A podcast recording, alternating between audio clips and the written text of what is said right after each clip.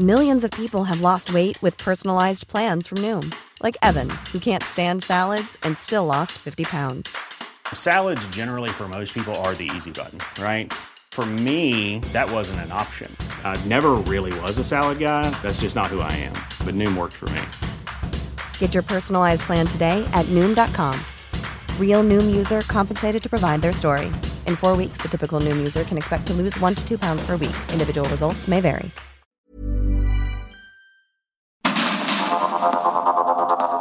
Media Group presenta Sergio Sarmiento y Lupita Juárez. Información veraz y oportuna con un toque personal y humano. Por el Heraldo Radio, donde la H suena y ahora también se escucha.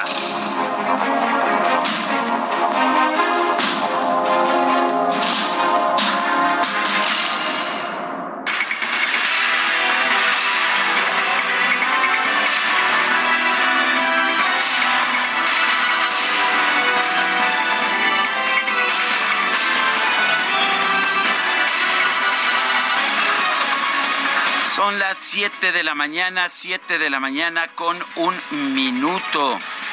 Yo quiero darle a usted la más cordial bienvenida a El Heraldo Radio en este jueves 22 de diciembre del 2022. Soy Sergio Sarmiento. Le doy, le doy la más cordial bienvenida. Aquí estará bien informado, por supuesto. También podrá pasar un rato agradable. Ya sabe que nos gusta darle a usted el lado amable de la noticia, siempre y cuando la noticia lo permita. Y bueno, tenemos mucha información para este jueves 22 de diciembre, de manera que pues vamos a, pues vamos a empezar con, con toda la información.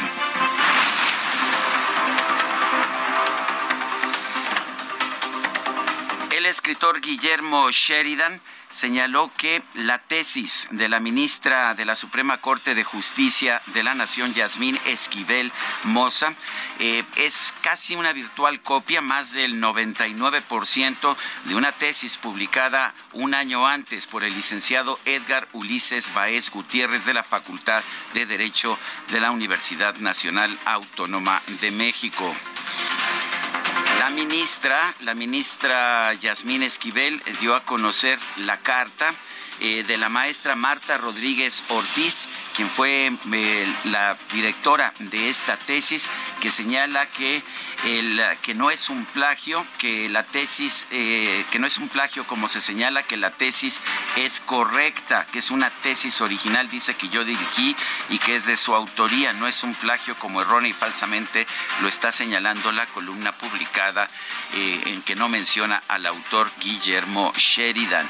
sin embargo, se han dado a conocer ya completas las dos tesis, pues ya no es un plagio realmente, es una calca, es una copia. Se dio a conocer también eh, que por lo menos otras dos tesis eh, de años previos son exactamente la misma tesis, todas ellas dirigidas por la misma maestra eh, Rodríguez, que fue la directora de tesis de Yasmín Esquivel. Este miércoles, el gobierno de Perú pidió al presidente Andrés Manuel López Obrador que detenga las injerencias en los asuntos políticos internos del país andino. Aseguró que no existe una persecución política en contra del expresidente Pedro Castillo ni de su familia, tal como lo señaló el mandatario mexicano. La presidenta del Perú, Dina Boluarte, renovó ayer parte de su gabinete para enfrentar el año y medio de gobierno que le queda tras el recorte de su mandato y adelanto de las elecciones. Jesús Rodríguez Ramírez pidió al presidente Andrés Manuel López Obrador que retire su nombramiento como titular de la Embajada de México en Panamá debido a cuestiones personales. Recordará usted que Jesús eh, pues fue postulada como embajadora, que hubo una enorme resistencia por parte de, Panamá. Finalmente, eh, la Secretaría de Relaciones Exteriores convenció al gobierno de Panamá de aceptar el nombramiento de Jesús y meses después Jesús dice pues que no quiere ir. La Comisión Permanente del Congreso de la Unión rechazó este miércoles ratificar en fast track esto es sin, ah, sin los trámites usuales correspondientes, el nombramiento de Carlos Joaquín como embajador de México en Canadá. Al iniciar la sesión, el presidente de la mesa directiva de la Comisión Permanente de la Cámara de Diputados, el legislador panista Santiago Krill, dio la bienvenida a los integrantes de esta instancia y pidió que cumplan adecuadamente con sus funciones constitucionales. Bueno, pues uh, eh, ya le di la información de, de Esquivel. Vámonos con otros temas. Antonio Ceguera Cervantes, alias Tony Montana, hermano del líder del cártel Jalisco Nueva Generación, compareció ante la Fiscalía Especializada en materia de delincuencia organizada tras haber sido detenido por las autoridades federales en Jalisco y ante la detención de Antonio Oceguera, hermano de El Mencho, la Embajada de Estados Unidos en México generó una alerta de seguridad a sus conciudadanos para que eviten viajar a Jalisco o bien mantener un perfil bajo en caso de registrarse algún enfrentamiento. La Fiscalía General de Justicia de la Ciudad de México informó sobre la detención de Randy N presunto implicado en el homicidio de los hermanos Andrés y Jorge Tirado, así como de su tío en un domicilio ubicado en la colonia Roma Norte. El senador Ricardo Monreal, coordinador del grupo parlamentario de Morena en la Cámara Alta, propuso lanzar una gran convocatoria para que se revise la estrategia de combate a la delincuencia. Y ahora que estamos aquí, deseo que desde Plateros lancemos una gran convocatoria para revisar el plan de seguridad. Yo soy de los que piensa que es necesario revisar desde el Senado mexicano el plan de seguridad pública. Debemos enriquecerlo, debemos mejorar la coordinación, y debemos enfrentar lo que está pasando en el país. Para mí, la principal demanda, el principal reclamo es la seguridad pública y no podemos desestimarlo. Un tribunal federal va a determinar la validez del plazo de 40 días que impuso un juez a la Fiscalía General de la República para que pusiera en marcha el Banco Nacional de Datos Forenses, el cual podría ayudar a la localización de miles de desaparecidos en todo nuestro país. La noche de este miércoles se registró una persecución y enfrentamiento entre personas armadas y elementos de la policía de Morelia, hecho en el cual un civil perdió la vida. A través de un video difundido en redes sociales, la activista Cecilia Flores, que busca a sus dos hijos desaparecidos en Sonora, acusó al cártel de los Salazar de desaparecer a su hijo Marco Antonio Sauceda Rocha en 2019 y les exigió revelar su paradero. Por eso que dirijo este video a personas del cártel de los Salazares que participaron en la desaparición de Marco Antonio el 4 de mayo del 2019 en Valle de Quino. Es una, la súplica de una madre que ha luchado incansablemente por su hijo y que aún que ha encontrado miles de personas que no eran mis hijos no he podido encontrar al mío, no he tenido el apoyo por parte de las autoridades para búsqueda e investigación y el cual me veo la necesidad de hacer este video. Con 30 votos a favor, el Congreso de Oaxaca aprobó la iniciativa de reforma a la constitución política del Estado para que el gobernador sea sometido a un proceso de revocación de mandato a la mitad de su administración estatal. Ayer por la noche, la explosión de un ducto de Pemex por una toma clandestina provocó la muerte de un operador de retroexcavadora y el desalojo de habitantes de Epazoyucan en Hidalgo. La expresidenta del PRI, Beatriz Paredes, calificó como inoportuna la modificación de los estatutos del partido para que Alejandro Moreno pueda extender su mandato hasta 2024. Dijo que es un asunto que genera innecesariamente nuevas tensiones hacia el interior del partido. Eh, creo que fue inoportuna.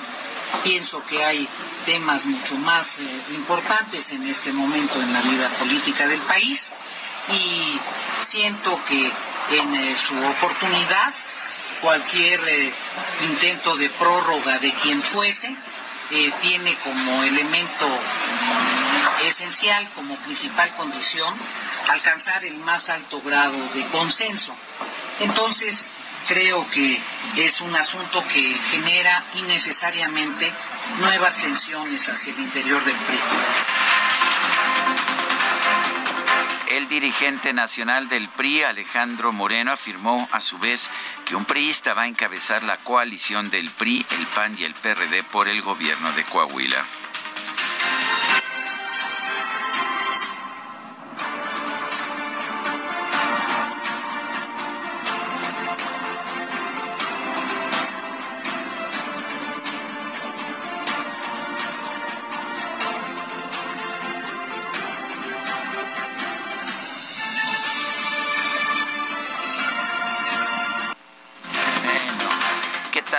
Musiquita de película épica de Hollywood que se ponen los políticos ahora en sus audios y sus videos. No se darán cuenta de lo ridículo que suena, pero bueno, ahí están ellos muy felices metiéndole música a sus discursos.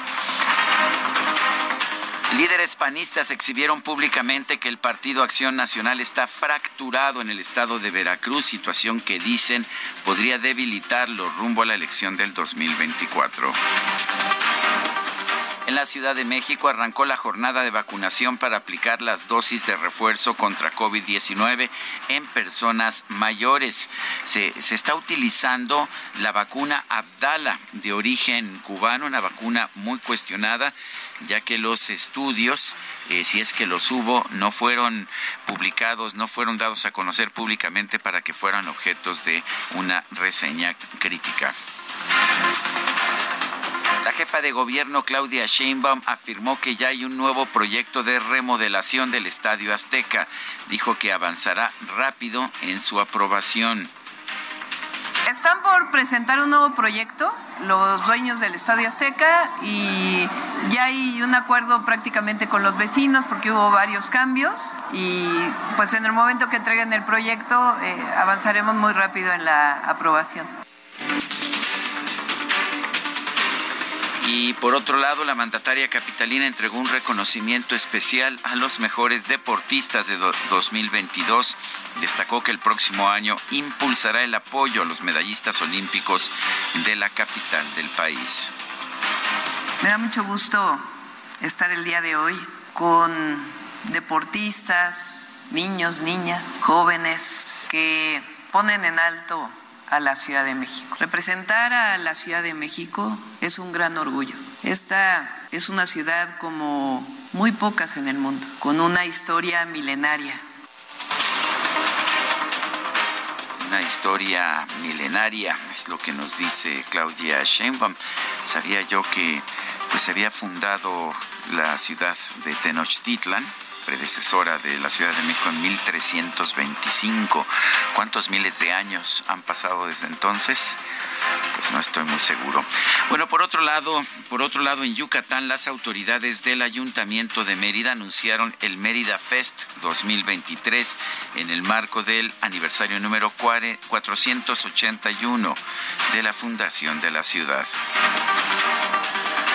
El gobierno de los Estados Unidos anunció que proporcionará 1.850 millones de dólares en asistencia militar para Ucrania, incluida una transferencia del sistema de defensa aérea Patriot. Esto lo dijo durante la visita del presidente de Ucrania, Volodymyr Zelensky, Zelensky a Washington. Su parte, el mandatario Volodymyr Zelensky agradeció al presidente de los Estados Unidos, Joe Biden, su apoyo en el conflicto que enfrenta su país y afirmó que la guerra no ha terminado guardias armados impidieron este miércoles a cientos de jóvenes mujeres entrar a los centros universitarios de Afganistán un día después de que el gobierno talibán prohibió el acceso de las mujeres a la educación universitaria.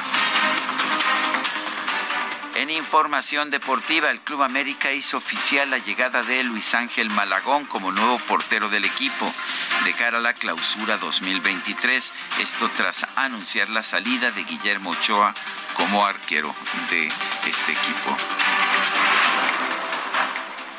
El estado de salud de Pelea ha empeorado y ahora requiere mayores cuidados relacionados con las disfunciones renales y cardíacas que presenta. Esto lo informó ayer miércoles el hospital en que el astro del fútbol brasileño está internado.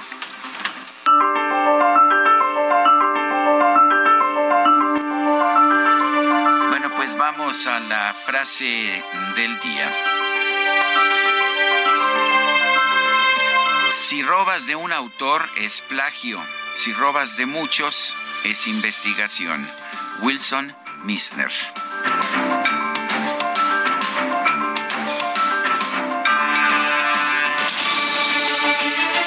Bueno, y las preguntas, ya sabe usted que nos gusta preguntar. Y bueno, pues eh, ayer, ah, ayer en la mañana hicimos la siguiente pregunta aquí en este espacio. Es que la encuentro rápido, aquí la tengo ya. Es la pregunta de ayer. ¿Alientan las descalificaciones de AMLO los ataques contra periodistas? Sí, generan odio, dijo 90.9%. No, nada que ver, 7.9%. ¿Quién sabe? 1.2%. Recibimos 12.668 participaciones. La que sigue, por favor. Claro que sí, mi queridísimo DJ que ya coloqué en mi cuenta personal de Twitter arroba Sergio Sarmiento. La siguiente pregunta. ¿Piensa usted que la ministra de la Suprema Corte, Yasmín Esquivel, cometió plagio en su tesis de licenciatura? Nos dice que sí el 91.6%, que no el 1.8%, no sabemos, 6.6%. En 45 minutos hemos recibido ya 1.387 votos. La Secretaría de Salud de la Ciudad de México informó que ya comenzó la aplicación de la vacuna cubana contra el coronavirus COVID-19. Eh, de hecho, la vacuna que se aplicará será la cubana Abdala. El gobierno federal recibió más de 4 millones de dosis de esta vacuna el viernes pasado. En la línea telefónica, Eduardo Clark, director general de gobierno de la Agencia Digital de Innovación Pública de la Ciudad de México. Eduardo Clark, buenos días. cuéntanos cómo se va a cuándo se comienza a aplicar esta vacuna y a quiénes se les va a aplicar. Claro, hola Sergio, un placer acompañarlos, gracias por la invitación. Efectivamente, iniciamos ayer la aplicación de esta vacuna para adultos.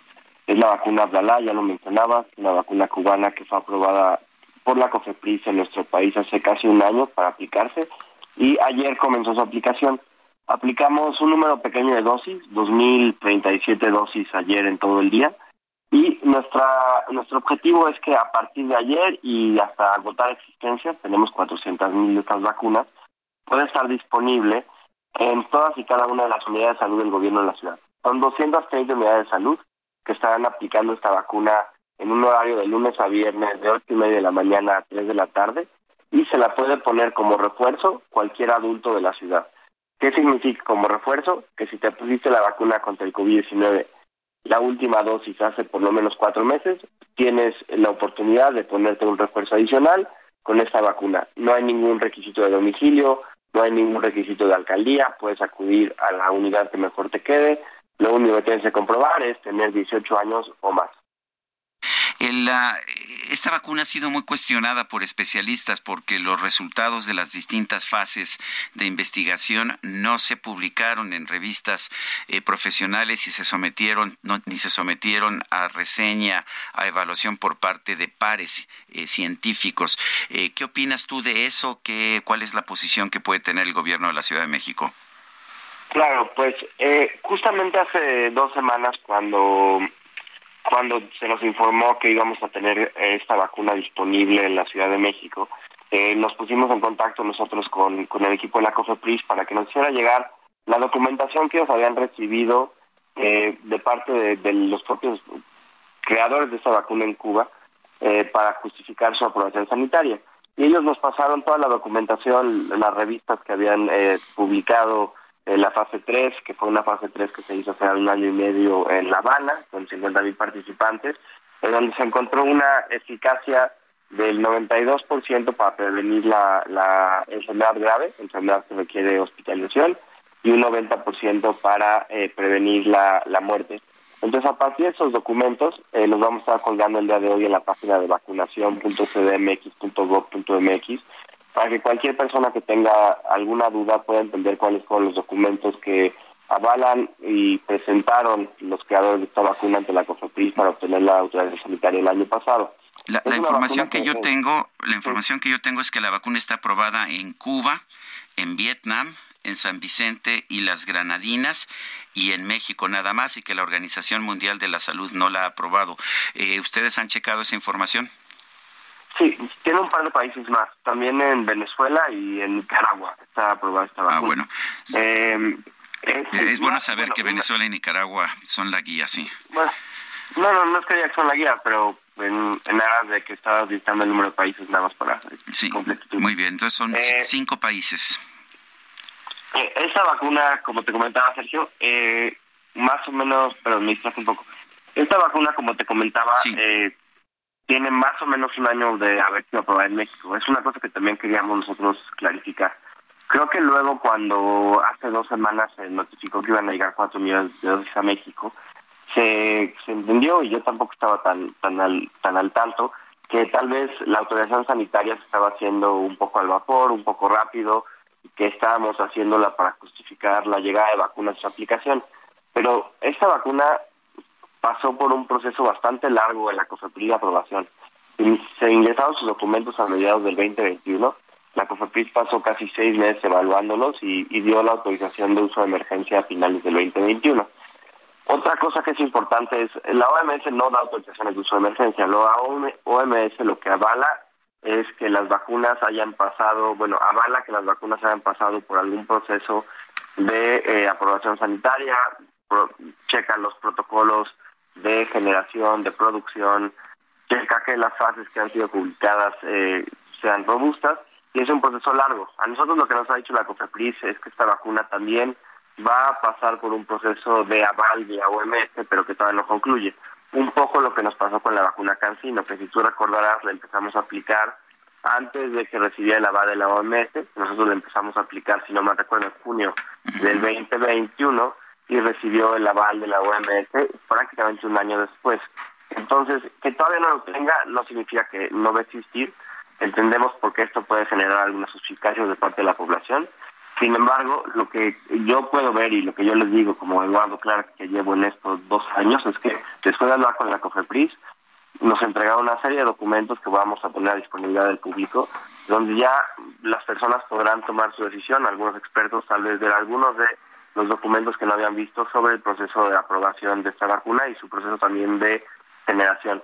Y Cuba y el, instituto que generó esta vacuna es un instituto que lleva trabajando pues más de 30, 40 años en la, en la generación de vacunas. Tampoco es algo nuevo y que hayan decidido inventar un instituto de generación de vacunas hace unos días, sino que es un, es un lugar donde llevan generando vacunas para Cuba en distintas enfermedades, pues varias, varias décadas.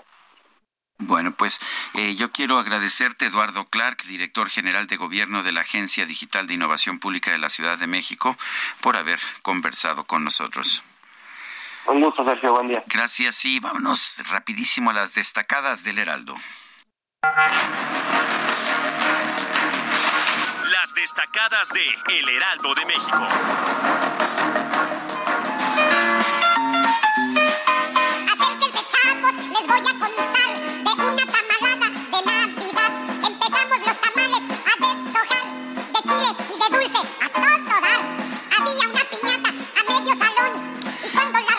¿Cómo, Itzel? Ya con los tamales, todavía falta mucho. Faltan dos días y ya estamos preparados. Muy buenos días, Sergio, queridos destacalovers. Corriendo para la tamalada y corriendo para la información, porque tenemos muy poquito tiempo. tiempo a ver. Así que comenzamos con las destacadas del Heraldo de México. En primera plana, tensión diplomática. México no rompe relaciones con Perú. En tanto, Alberto Otárola, presidente del Consejo de Ministros, pidió que AMLO pare de referirse a los asuntos de su país. País, Casa Aurelia buscan la reparación del daño. Liberan a joven indígena que tras ser violada y perder a su bebé fue arrestada. Ciudad de México, Adrián Rubalcaba anuncia despedida será en 2024 cuando deje de ser alcalde de Coajimalpa, donde destacó la seguridad y obras. estados, heladas, Navidad con onda gélida. Gran parte del país tendrá temperaturas bajas. En zonas serranas habrá hasta menos 15 grados. Orbe, OMS preocupada, COVID se dispara en China. Las cifras oficiales de positivos son poco confiables porque se realizan menos pruebas. Y Meta, América ficha nuevo portero Luis Ángel Malagón pasa a las filas del América para competir en el arco luego de la salida de Memo Ochoa. Sergio, amigos, hasta aquí las destacadas del Heraldo de México. Buenos días. Muy bien y rapidito, Itzel González, vamos a una pausa y regresamos.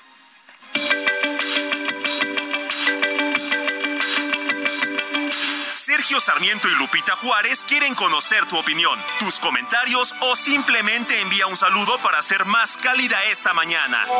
Envía tus mensajes al WhatsApp 55 20 10 96 47.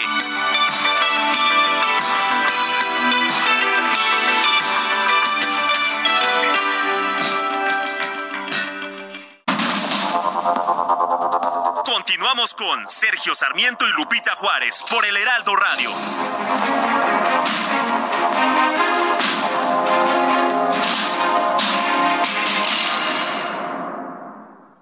Soriana, 3x2 en vinos espumosos y en marcas chivas, Absolute, Passport, Bacardí, Patrón y Cazadores, excepto Moed. Todos los 12 pack de cerveza, 99 pesos con 200 puntos, excepto artesanal. Y 4x3 en Botanas Barcel. Soriana, la de todos los mexicanos. A diciembre 26, aplican restricciones, evita el exceso.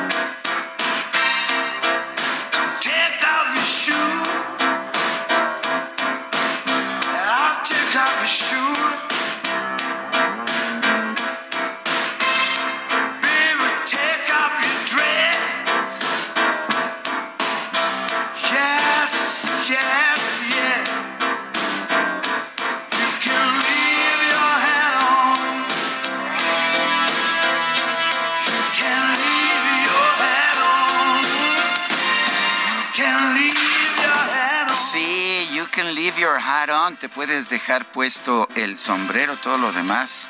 Bueno, te lo quitas. Eso es lo que canta Joe Cocker. La canción es de Randy Newman.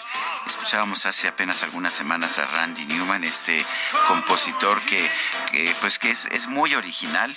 Esta es una canción de striptease en realidad, pero es también pues el, un músico de, de, muchas de muchas películas infantiles, Randy Newman. Pero aquí esta canción la estamos escuchando en la prodigiosa voz de Joe Cocker.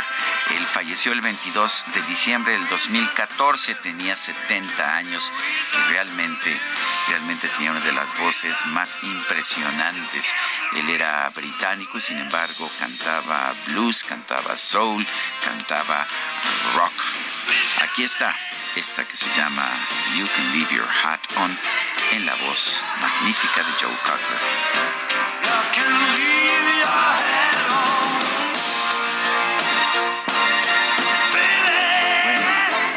Yo no tengo sombrero, no me puedo dejar el sombrero puesto y entonces me voy a dejar toda la ropa puesta. Además hace mucho frío, ¿verdad, Itzel? Mucho frío como para andar ahí en encueres. Bueno, son las 7 de la mañana con 33 minutos. Tenemos mensajes de nuestro público.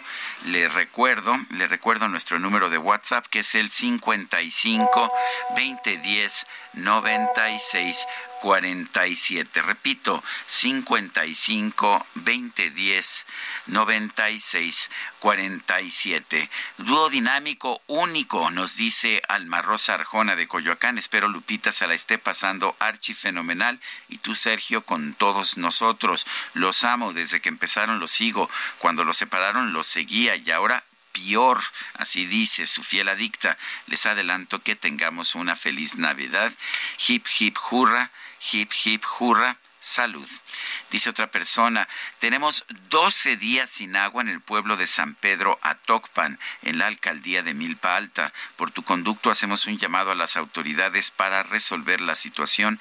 Gracias y buen día. Es Lulú Salcedo. Llamado por favor a las autoridades del sistema de aguas de la Ciudad de México. 12 días sin agua allá en el pueblo de San Pedro Atocpan. Es inaceptable. Por favor, hay que hacer algo. Dice dice otra persona. Quiero ver que AMLO y compañía se pongan la vacuna cubana. Saludos, Miguel Díaz. Y Alejandro Garza dice, no, hay más. Venezuela y Nicaragua, ja, ja, ja, ja.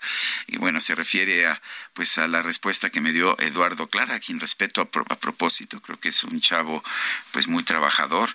Eh, pero sí, ¿cuáles son los países que han aprobado esta vacuna? Bueno, México, por supuesto, está Cuba, San Vicente, está Vietnam, Venezuela y Nicaragua.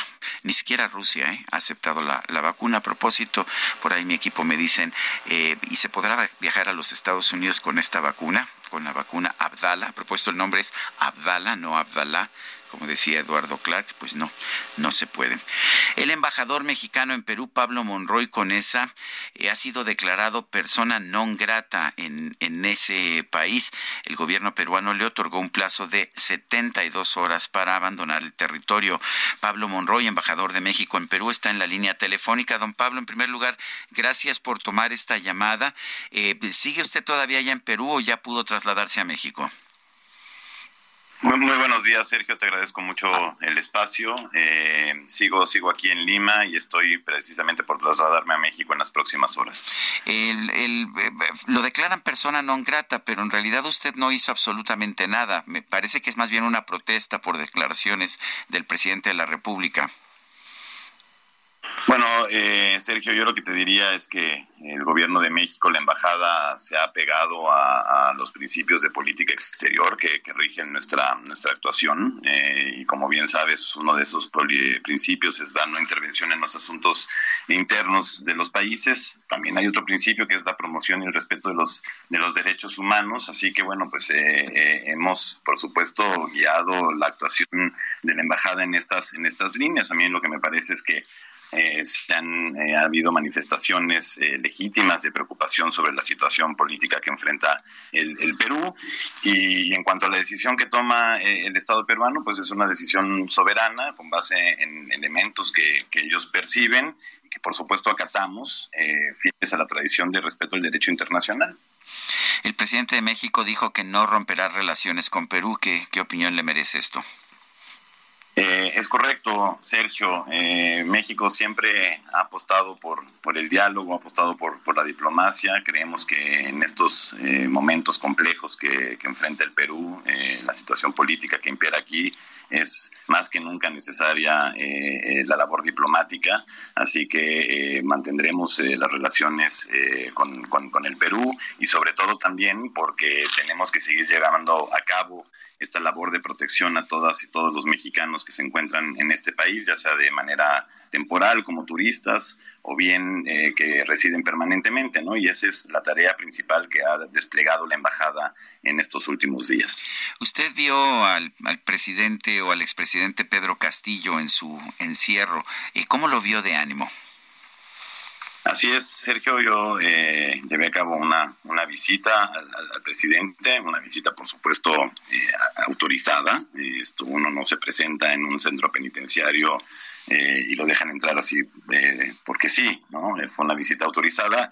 pude ver en ese momento, esto fue el 8 de diciembre, que se encontraba bien de salud en, en una situación de, estancia digna, con acceso a su defensa legal en ese momento, pero repito, estoy hablando del 8 de diciembre de, este año, ¿no? Eh, pero pude comprobar que en esos momentos estaba, estaba bien eh, en cuanto a salud. Don Pablo, usted es embajador de carrera, tengo entendido. Así es, Sergio, miembro de carrera del Servicio Exterior. me dice que en unas en unas en unas pronta, pocas horas va a estar ah, emprendiendo el regreso a México. ¿Cuáles son sus reflexiones sobre lo que está pasando en el Perú y cuál es la situación en estos momentos? ¿Sigue habiendo violencia? ¿Sigue habiendo bloqueos de carreteras? Bueno, Sergio, en cuanto a, lo primero, yo estoy convencido que este es un país extraordinario, es, es, un país que tiene un pasado eh, riquísimo eh, y una, un potencial tremendo eh, por explotar verdaderamente pues que por supuesto nos da pena que, se presenten estas, estas situaciones, porque eh, los lazos históricos eh, y, también presentes y, por supuesto futuros que, tenemos con el Perú son, son vastísimos. Así que, eh, bueno, pues esa es mi primera, mi primera reflexión. Estamos seguros que los actores políticos aquí confiamos en que puedan encontrar una salida a esta situación. Ahora, en cuanto a cuáles, cuáles han sido los desarrollos en tema de movilización, sociales eh, se mantienen en algunas regiones del país, no es una cuestión generalizada. Eh, por supuesto, ahí eh, se trata de entablar un diálogo entre todos los actores y bueno, han, reducido en intensidad las manifestaciones, pero siguen existiendo tanto en Lima como en otras ciudades. Así que por eso mismo seguimos muy pendientes de todas las personas mexicanas. A su juicio, Pedro Castillo sigue siendo presidente legítimo del Perú. Creo, creo, Sergio, que no me corresponde a mí decir eso. Eh, México se ha ceñido a, su política exterior y en particular a, los principios de política exterior y en particular a la doctrina Estrada por lo que toca al de gobiernos. Como bien sabes, México no se manifiesta expresamente eh, sobre el reconocimiento o desconocimiento de un gobierno, sino que se limita a mantener o a retirar a sus agentes diplomáticos según lo que era procedente. De esa manera hemos eh, actuado y, bueno, pues las relaciones diplomáticas se mantienen, la embajada se mantendrá eh, operando normalmente, aunque ya no esté yo, quedará a cargo de Carla Ornelas como eh, encargada de negocios ad interim, ella es nuestra jefa de Cancillería actualmente, así que eh, bueno, pues hay que, hay que ver esto en, el marco, en el contexto de la doctrina Estrada. Pablo Monroy, embajador de México en el Perú, gracias por conversar con nosotros, aquí lo esperamos, lo esperamos, además creo que ha hecho una función eh, muy loable y muy digna, esa es la opinión personal que yo tengo, le mando un fuerte abrazo. Un fuerte abrazo, Sergio, y te agradezco mucho las palabras y, seguimos en contacto. Gracias. La verdad es que sí, creo que creo que los problemas han sido, pues han provenido de declaraciones del presidente Andrés Manuel López Obrador. De hecho, ayer el nuevo primer ministro del Perú, Alberto Otárola, Otárola, sí, pidió al presidente López Obrador que detenga su intromisión en los asuntos internos de su país. No vamos a permitir, dijo este nuevo primer ministro, que personas que no tienen ninguna relación con el gobierno de Perú puedan eh, intrometerse o puedan ah, manifestarse causando incesante intromisión en los asuntos internos de la nación. Hacemos un llamado para que el señor López pare de referirse al Perú porque hemos conseguido con mucho esfuerzo que nuestro país está en paz. Eh, dijo el primer ministro que es lamentable que un país hermano esté dañando la relación. Perú lamenta que un país hermano con el que hemos mantenido históricos vínculos culturales a lo largo de muchos años esté en un estado lamentable de relaciones diplomáticas fomentadas principalmente por el señor López. Eso es lo que dice, lo que dice el nuevo primer ministro del Perú, cuyo nombre es Alberto Otárola. Son las siete con 42 minutos. En Soriana, lleva leches condensadas en lata a solo 15 pesos con 100 puntos. Frutas en almíbar Valley Foods a 49.90. Y el segundo al 50% de descuento en chocolates navideños e importados, panetones y turrones. Soriana, la de todos los mexicanos. A diciembre 26. Aplican restricciones. Presidente López Obrador declaró que va a buscar reglamentar el artículo 33 de la Constitución Política de los Estados Unidos Mexicanos para que a futuro no se expulse a ningún extranjero por cuestiones ideológicas o por su libertad de manifestación.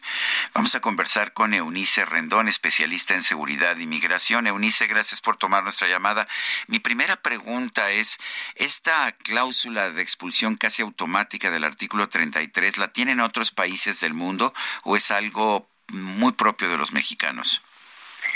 Bueno, pues eh, esta cláusula del artículo 33, sobre todo, eh, bueno, es una característica que está en México, ¿no? Eh, dictaminando que son personas extranjeras las que no posean las calidades, como lo menciona el artículo, determinadas en el en el 30 constitucional y bueno, justamente son quienes no gozaban de los derechos y garantías que reconoce la, la Constitución. Entonces, eh, lo que aquí se argumenta y lo que el presidente ha mencionado, y bueno, y en razón de este artículo, que esto es lo importante, y esto fue adicionado el 10 de junio de 2011, es eh, que el Ejecutivo de la Unión a previa audiencia podrá expulsar del territorio nacional justamente a personas este, extranjeras con fundamento en la ley a través de este procedimiento eh, eh, dictaminando que ningún extranjero podrá de ninguna forma inmiscuirse en los asuntos políticos del país. Esa es, la, digamos, la moralidad que marca es, es un tema que está en, en, el artículo del mexicano, pero que también se utiliza en otros países. Digo, creo que es claro ejemplo que hoy tenemos que también otros países eh, tienen mecanismos similares. Desconozco cuántos países en el mundo lo tienen, pero sí, eh, sin duda es un mecanismo como lo vemos hoy en Perú, que justo por esta misma cláusula es que expulsó, eh, según su visión del gobierno actual, al embajador eh, mexicano, ¿no? A Pablo Monroy.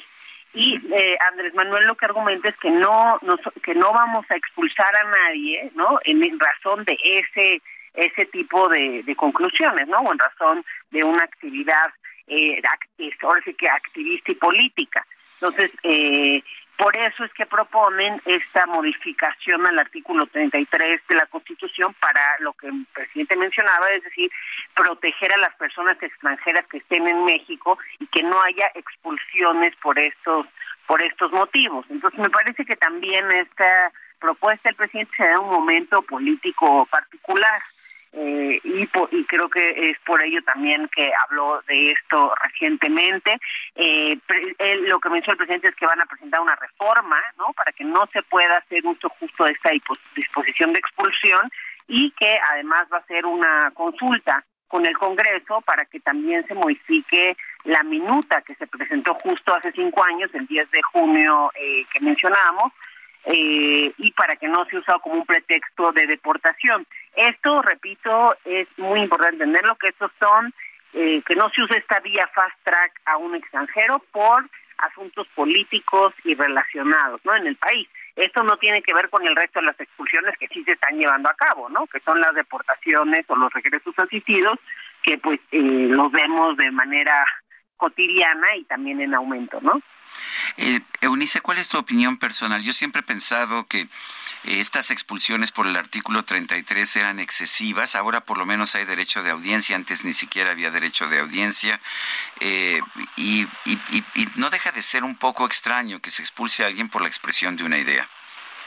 No, bueno, yo creo que el presidente en ese sentido tiene razón, ¿no? Este, y esta modificación tiene sentido porque es pues, violatorio también creo yo a los a los propios derechos humanos no y a la libertad eh, de expresión. Y me parece que es un como tú mencionas no un motivo exagerado para la expulsión de una persona este, del territorio mexicano. Eh, ha sido polémico de hecho este artículo 33 no este ya desde desde hace tiempo. Y además de polémico pues muy político creo yo también este esta visión que se hizo para, para poder expulsar eh, a, personas del territorio por esta razón. Entonces, me parece que es, eh, que es una buena propuesta y que aunque se dé en un momento eh, político importante, bueno, pues este creo que puede contribuir a que no existe este tipo de violaciones, ¿no? Bueno, eso sí, este, lo, lo, lo puedo, lo puedo entender. El, uh, ¿Se puede esto cambiar con una ley reglamentaria o hay que cambiar el artículo 33? Eh, la, la, propuesta es modificar el artículo 40, 33 justamente en esta en esta en esta disposición específica, ¿no?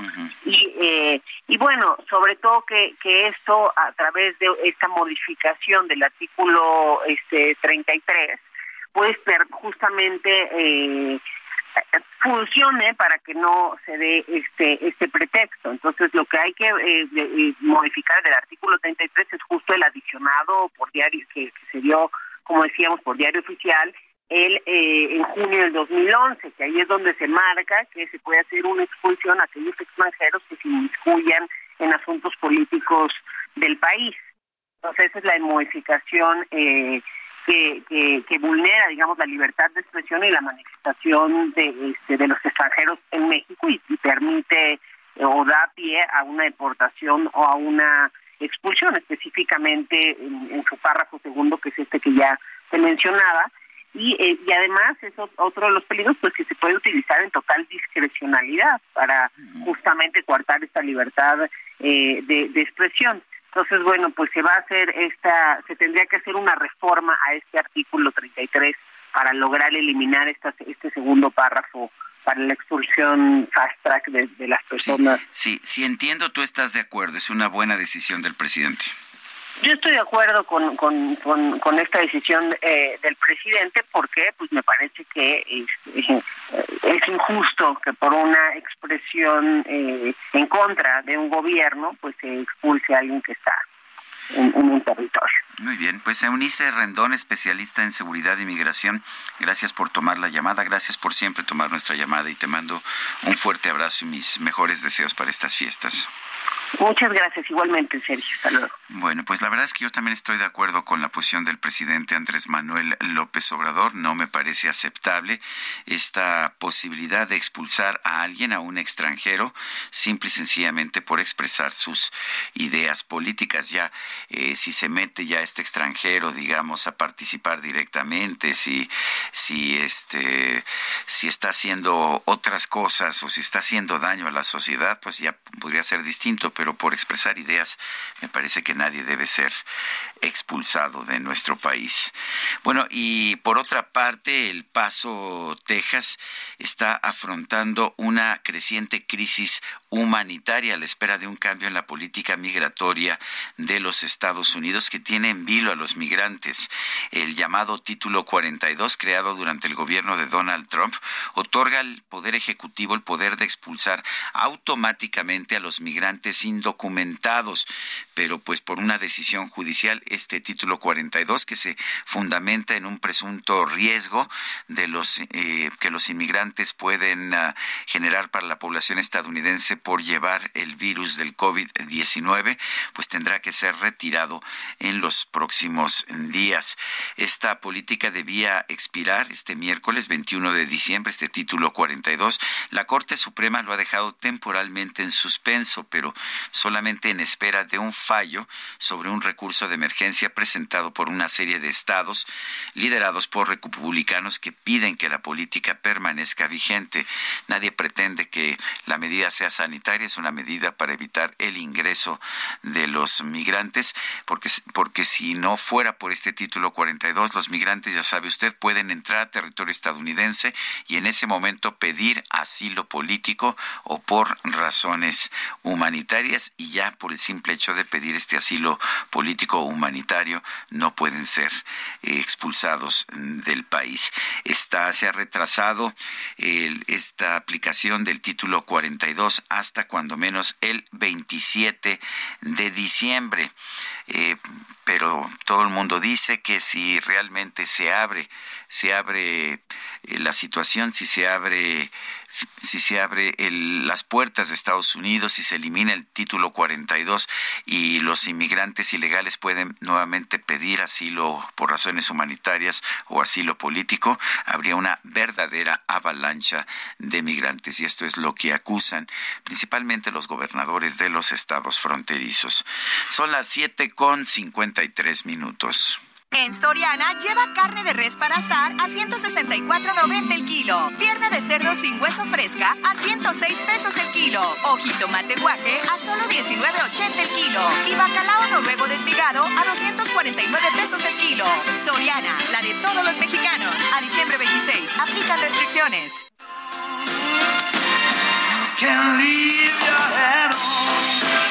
Vamos a una pausa y regresamos.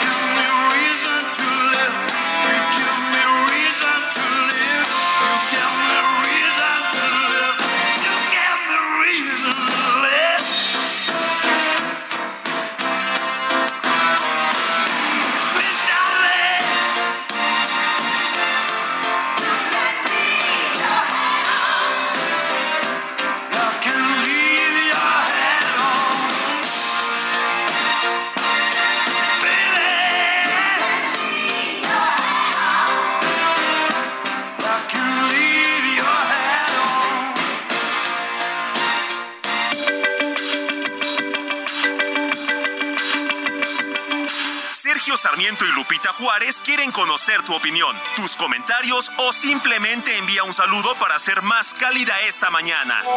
Envía tus mensajes al WhatsApp 55 20 10 96 47.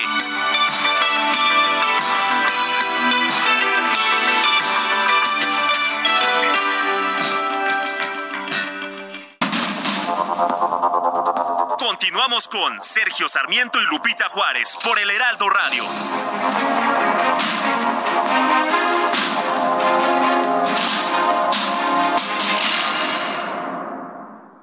Soriana, esta Navidad lo damos todo. Compra uno y lleve el segundo al 50% de descuento en todas las cremas ácidas Lala, quesos empacados Food o Swan y galletas Emperador, Chokis y clásicas. Sí, lleve el segundo al 50% de descuento. Soriana, la de todos los mexicanos. A diciembre 26, aplica restricciones. What would you do if I sang out of tune? Would you stand up and walk out on me? Lend me your ears and I'll sing you a song. I will try not to sing out of key. Yeah. Oh, baby, how?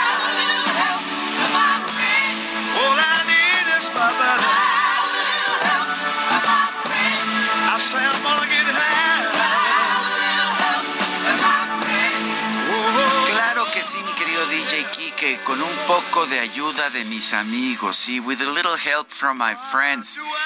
Aquí con mis amigos Kike, con Itzel, con Adrián, con Angelina, con Fer, pues estamos haciendo, claro que sí, con un poquito de ayuda de mis amigos podemos hacer milagros. La canción es de Lennon y McCartney y bueno, la interpretación extraordinaria, extraordinaria.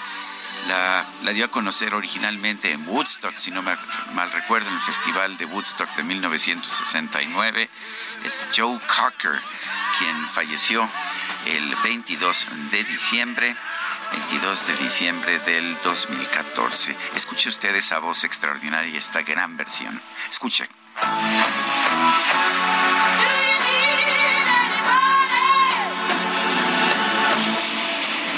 Someone to love.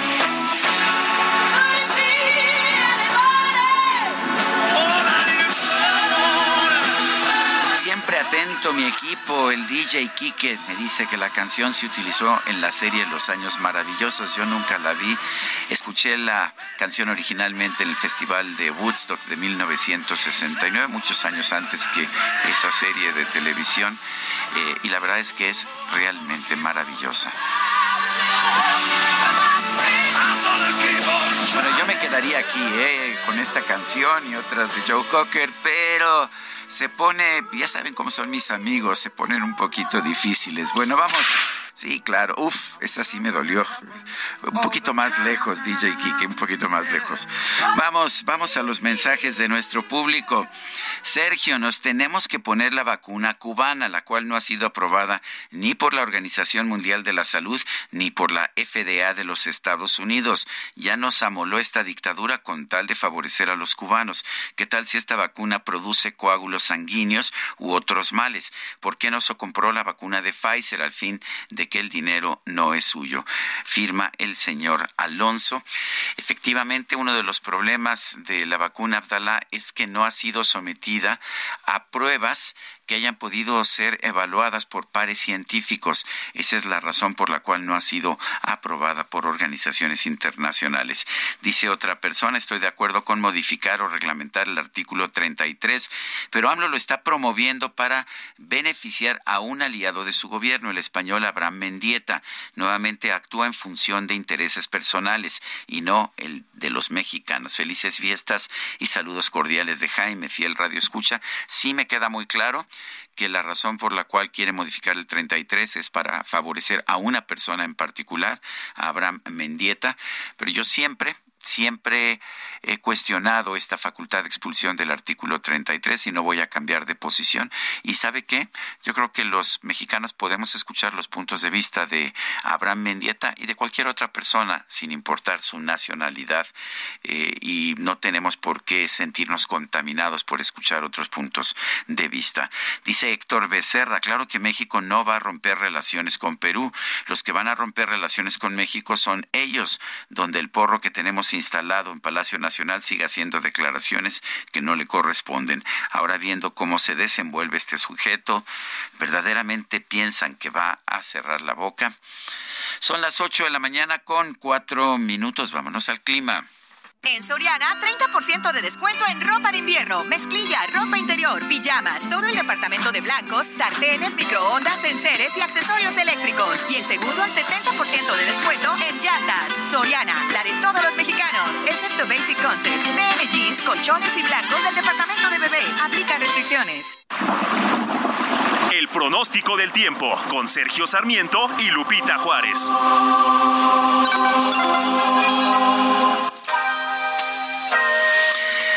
Ana Moguel, meteoróloga del Servicio Meteorológico Nacional de la Conagua. ¿Qué nos tienes? Adelante. Buenos días, Sergio. Es un gusto saludarte a ti y a tu amable auditorio. Te comento que un nuevo frente frío y su masa de aire ártica asociada ingresarán sobre el norte del territorio nacional durante esta tarde-noche y se desplazará rápidamente por el norte y noreste de la República Mexicana. Producirá intervalos de chubascos en el noreste y oriente del país, un marcado descenso de las temperaturas, así como un nuevo viento del norte muy fuerte e intenso con rachas de 80 a 100 kilómetros por hora y oleaje de 2 a 4 metros de altura durante la noche del jueves y madrugada del viernes en las costas de Tamaulipas y el norte de Veracruz. En cuanto al Valle de México, se pronostica el ambiente frío durante la mañana, además de muy frío y con heladas en partes altas de la región durante el amanecer de mañana. Durante la tarde prevalecerá cielo medio nublado y sin lluvias en la Ciudad de México, así como lluvias aisladas en el suroeste del Estado de México. Para la Ciudad de México se pronostica una temperatura máxima que oscilará entre los 21 y 23 grados Celsius. Para la capital del Estado de México, una temperatura máxima de 18 a 20 grados Celsius. Este es mi reporte. Regreso contigo, Sergio. Ana Moguel, muchas gracias. Gracias, que tengan un buen día.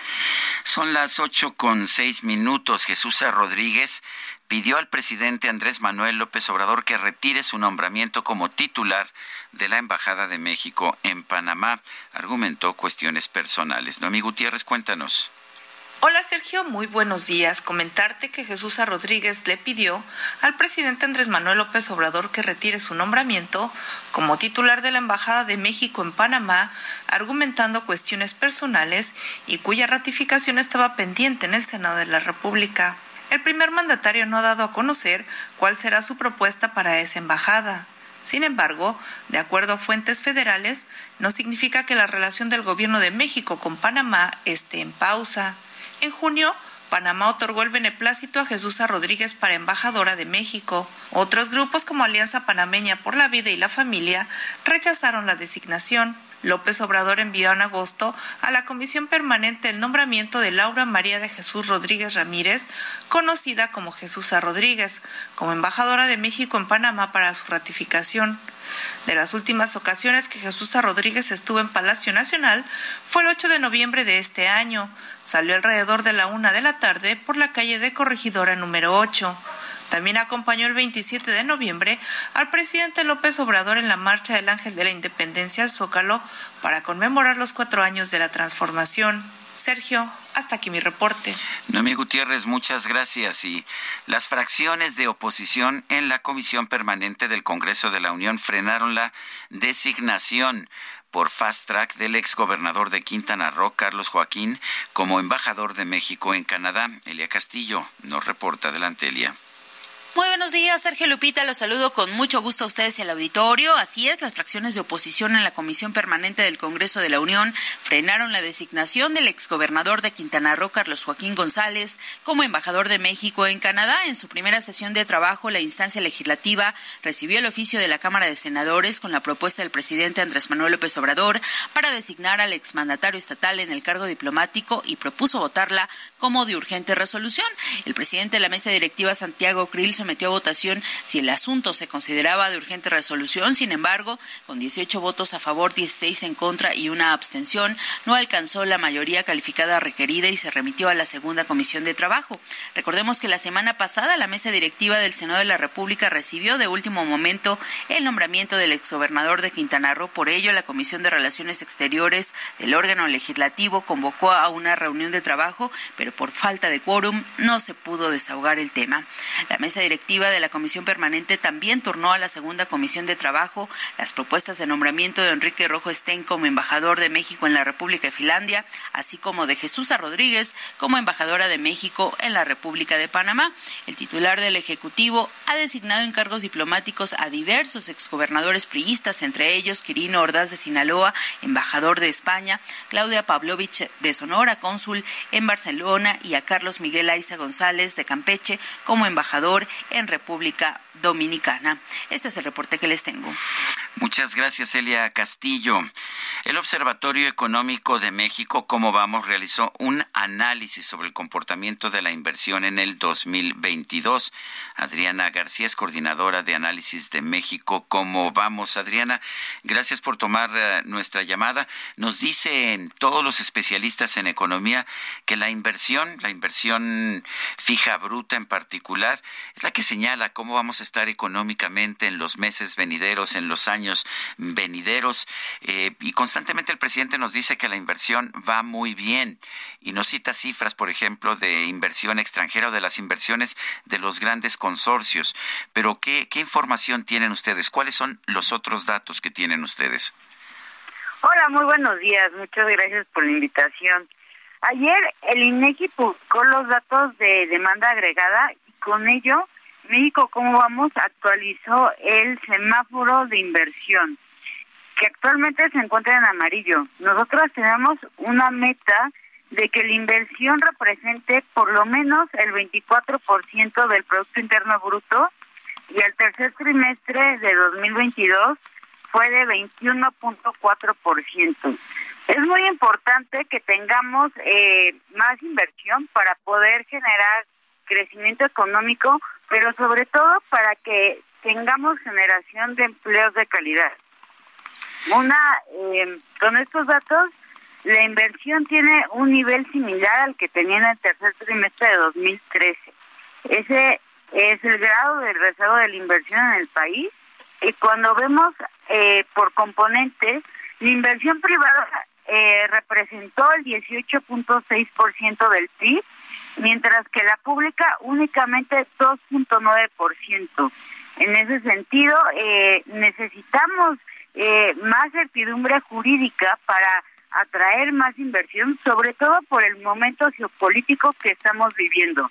La reconfiguración de cadenas de valor hacia el mercado de Norteamérica, lo que conocemos y escuchamos como nearshoring, estamos viendo eh, no datos tan positivos como se esperaban, porque como bien mencionabas, hablan de inversión extranjera directa muy importante este año.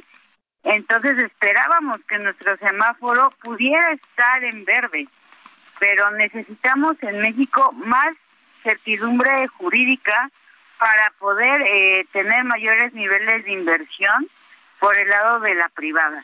De por el lado de la pública necesitamos que se habiliten infraestructuras que nos permita ser más productivos y hacer esto un círculo virtuoso de inversión y crecimiento económico.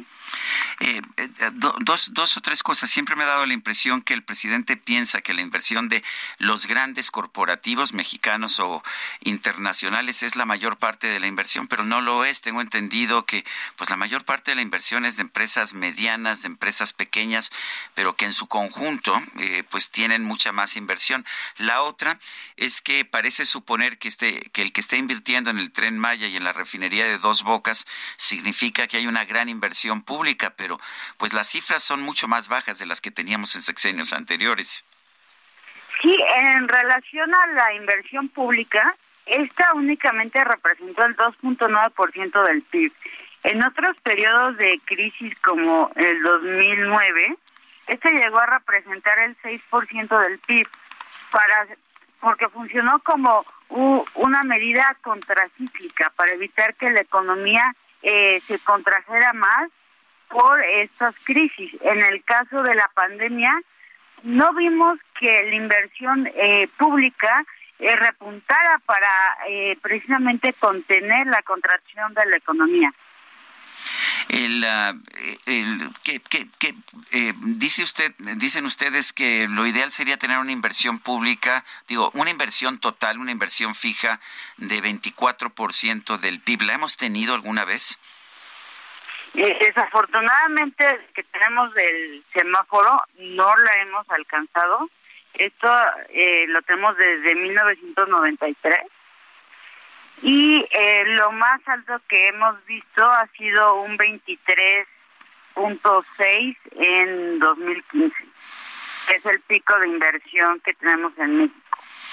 Bueno, y el, tengo entendido que entre más inversión, pues tenemos más crecimiento. Eh, ¿Cómo, qué tanto invierte en otros países del mundo? ¿Saben ustedes como China o como Corea? Es muy importante que tengamos eh, mayor inversión, pero que esta sea socialmente rentable, porque lo que necesitamos es dotar a los ciudadanos de capacidades productivas para que seamos más competitivos. Eh, no, en este momento no tengo el comparativo internacional, pero no nos encontramos eh, nada cerca de los eh, países que más invierten y de hecho en los rankings de competitividad y de mejores países para invertir hemos salido de los primeros 25 lugares. Bueno, pues yo, yo quiero agradecerte o agradecerle, perdón, a, a, usted, Adriana, Adriana García, coordinadora de análisis de México, cómo vamos, el que nos haya proporcionado esta información y coincido, es absolutamente indispensable para tener crecimiento y prosperidad el tener mayor inversión. Qué mal que estamos en cifras tan bajas. Un fuerte abrazo y aquí tengo el estudio completo, lo voy a el semáforo y lo voy a revisar en su completamente.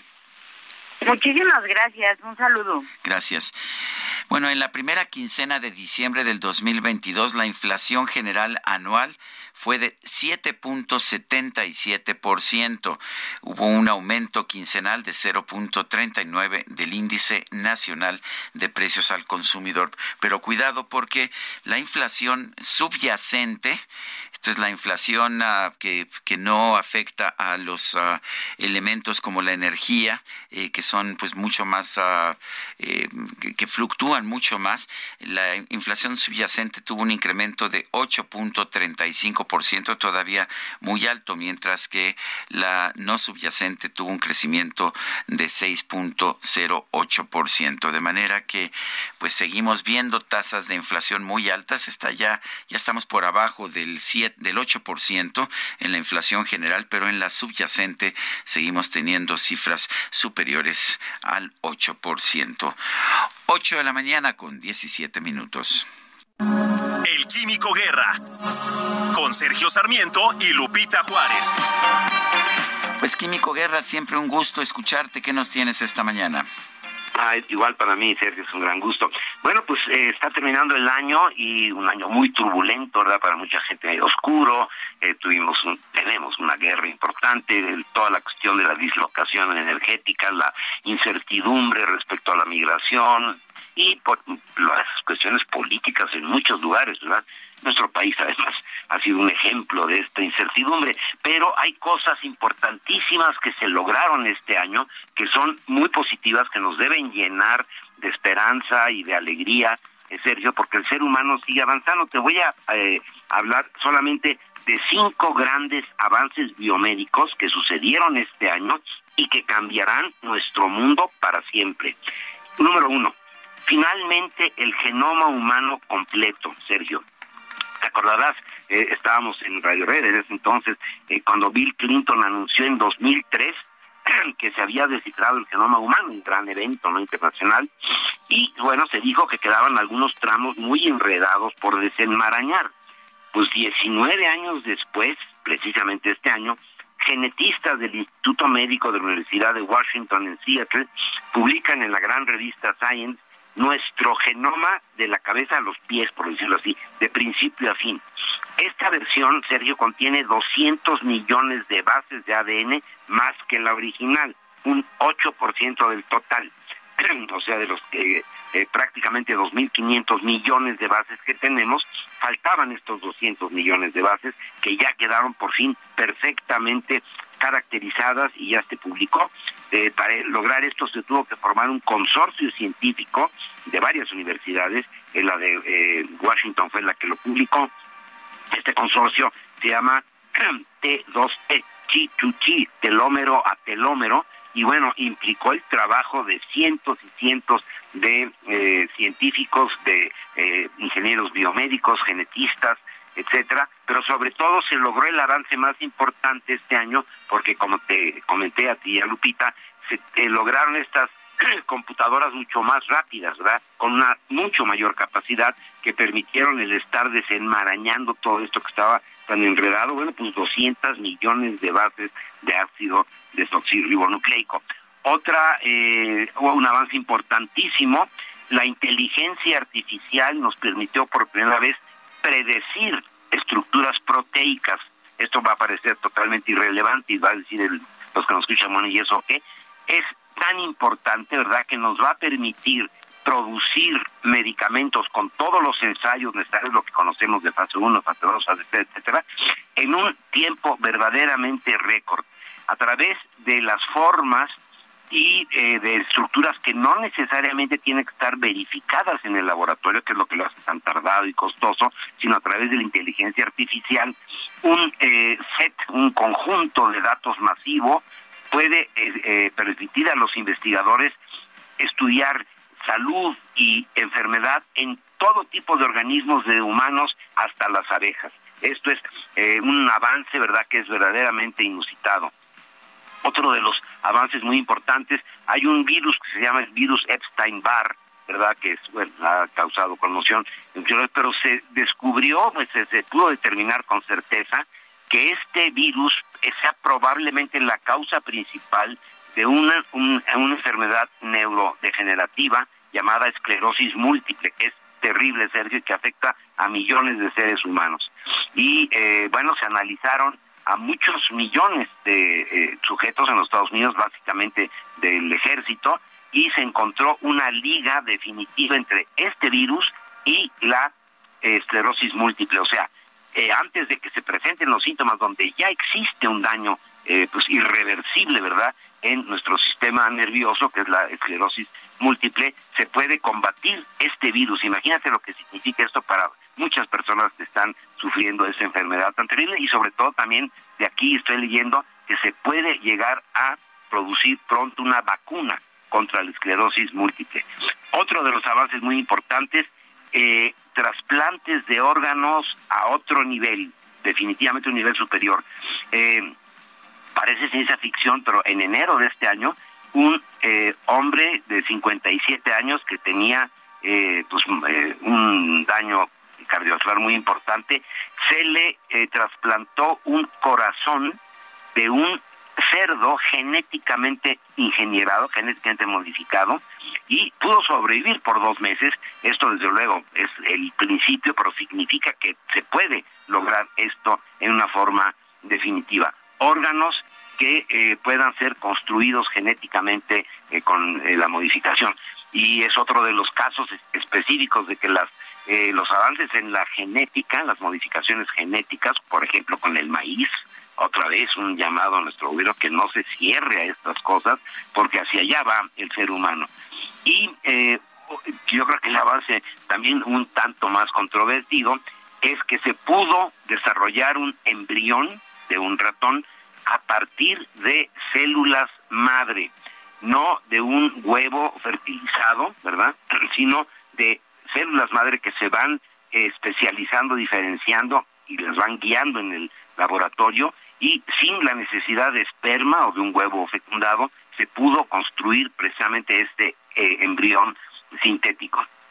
Esto desde luego va a requerir de todo un análisis desde el punto de vista ético, desde el punto de vista moral, etcétera, pero es un avance definitivamente en el conocimiento de la vida para nosotros los seres humanos, para muchas parejas esto puede resultar algo verdaderamente extraordinario. Sergio, bueno, cinco avances importantes que cambiaron y van a cambiar en una forma definitiva nuestra vida, es algo positivo, es una demostración de la creatividad, de la recursividad que tenemos los seres humanos a pesar de las dificultades momentáneas a corto plazo que estemos experimentando, Sergio. Bueno, pues como siempre, muchas gracias, Químico. Te mando un fuerte abrazo. Igualmente para ti, Sergio. Son las 8 con 24 minutos. Vamos a una pausa y regresamos. Nuestro número para que nos mande mensajes de WhatsApp es el 55 2010 9647.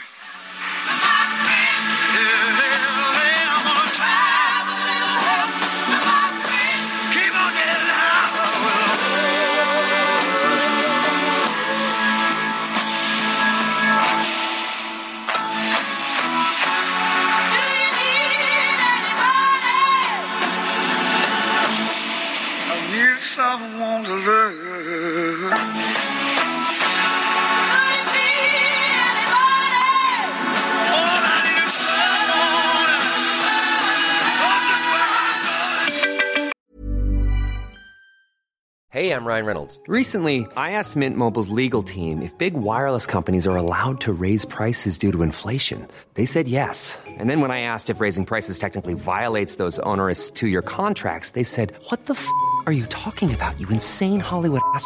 So to recap, we're cutting the price of Mint Unlimited from $30 a month to just $15 a month. Give it a try at mintmobile.com slash switch. $45 up front for three months plus taxes and fees. Promo for new customers for limited time. Unlimited more than 40 gigabytes per month. Slows. Full terms at mintmobile.com.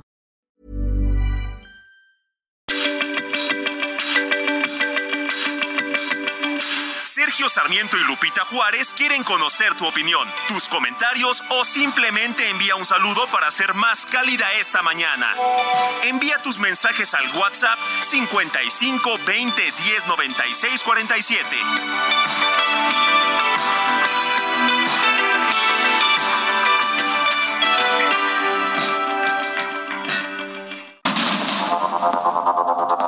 Continuamos con Sergio Sarmiento y Lupita Juárez por el Heraldo Radio.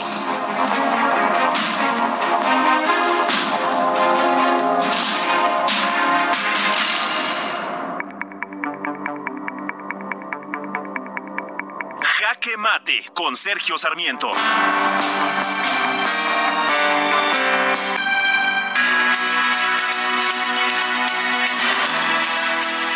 Artículo del escritor Guillermo Sheridan ha señalado que hubo un plagio, pero no un plagio pequeño, un plagio de todo, de todo el texto de la tesis de licenciatura de la hoy ministra de la Suprema Corte de Justicia, Yasmín Esquivel Moza. Este, este, esta tesis fue calcada no, ya no podríamos decir ni siquiera plagiada, sino calcada de otra tesis en la Facultad de Derecho de la UNAM de Edgar Ulises Báez Gutiérrez.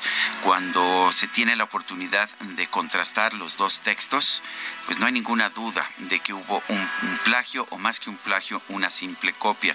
Se ha revelado de hecho que hay otras dos tesis, por lo menos, otras dos tesis que eran, que serían exactamente iguales, todas ellas eh, con la misma directora de tesis, lo cual pues revela quizás un acto de corrupción importante.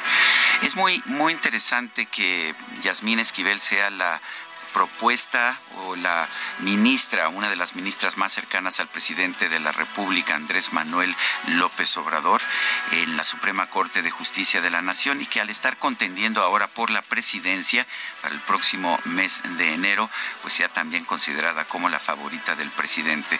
Pero yo recuerdo las palabras del presidente Andrés Manuel López Obrador, quizás usted las recuerde, y estas son las palabras en las que dice que la honestidad es muy importante eh, la honestidad, para irnos entendiendo mejor, dijo en una de sus mañaneras, eh, es ah, muy importante. Hay quienes tienen tienen hasta doctorados, pero son deshonestos. A nosotros lo que más nos importa, lo que más nos importa de todo es la honestidad. Si hablamos en términos cuantitativos, 90% de honestidad, 10% experiencia. Esto es lo que decía el propio presidente de la República. Resulta ahora quizás que honestidad no significa honestidad, sino que sea lealtad a las ideas del presidente, lo que usted quiera. Lo que sí, lo que sí no hay lugar a dudas en estos momentos es que la ministra calcó plagió, copió su tesis de licenciatura a otra tesis, no sé si comprada o no sé si porque simple y sencillamente la encontró y la utilizó completa, pero esto es un acto de deshonestidad. Peor aún, hay que recordar que para ser ministro de la Corte hay que tener una licenciatura en Derecho y cuando se ha plagiado la tesis, esto significa que no se ha concluido la carrera de Derecho. Yo soy Sergio Sarmiento y lo invito a reflexionar.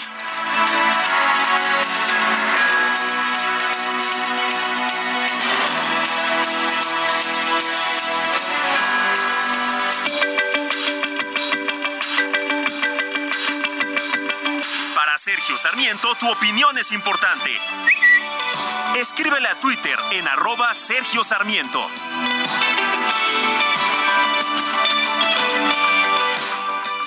En Soriana, esta Navidad lo damos todo. Compra uno y el segundo al 50% de descuento en todo el cuidado bucal colgate, desodorantes Nivea, tintes Colestone, Preference, Palette, Just for Men y en toda la marca Elite. Sí, el segundo al 50% de descuento.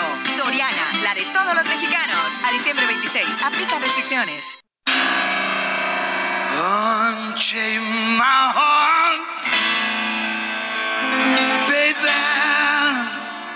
Let me be. Cause you don't care. Well, please set me free.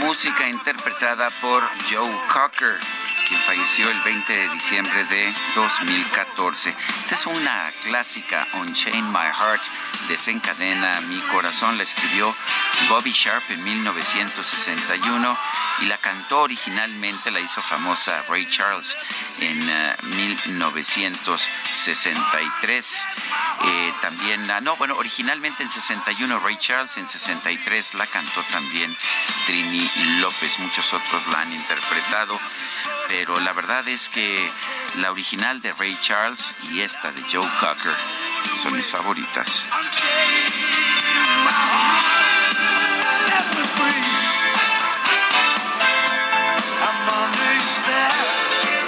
Son las 8 de la mañana con 36 minutos. Mensajes del público. Buenos días, Sergio. Soy Wences García. Hay que ser muy analíticos respecto a la vacuna cubana. Pienso que no ha tenido ningún aval, no porque no sea efectiva, más bien recordemos quién ha ejercido control sobre la isla. Lo mismo pasó con la vacuna rusa y de cualquier manera nos la pusieron y no tuvo resultados adversos. Gracias por su opinión, Wences García.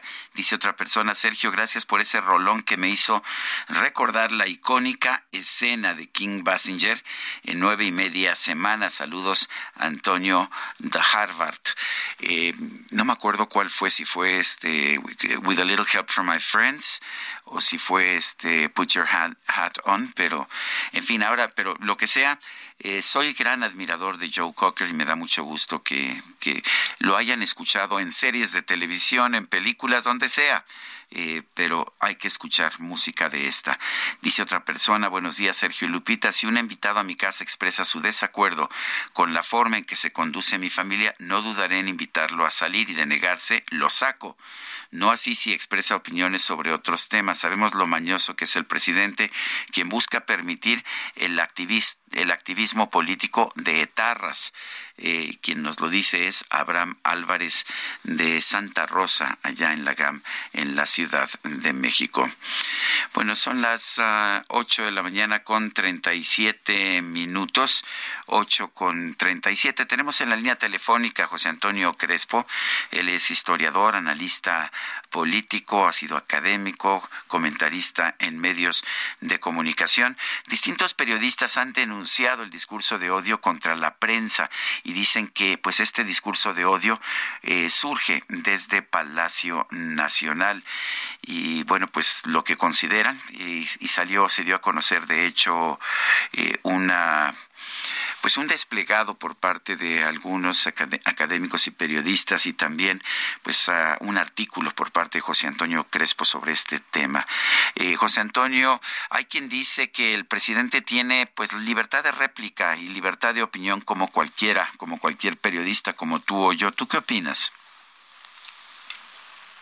Yo creo que sí lo tiene, desde luego, pero es que creo que hay como una fuerte confusión, quizá deliberada, de parte del presidente y de muchos de sus seguidores, o simplemente no se acaba de distinguir entre el derecho a la réplica y el discurso de odio, justamente. Porque una cosa es responder, como a veces lo hacen, sin duda, durante las mañaneras. Sí, a veces simplemente dice, a ver, tal periódico dice esto, no, no es cierto, por tal y tal y tal, aquí están los datos. Tal periódico o periodista dice tal cosa, pues no, porque miren, aquí está esto. Eso es derecho a réplica y está bien se da con datos, se puede mantener un discurso de civilidad eh, y todo el mundo entiende que si hay una información inadecuada eh, o imprecisa, pues que el, presidente o los secretarios del tema puedan aclarar. Eso, eso está bien, es parte de la democracia, por supuesto.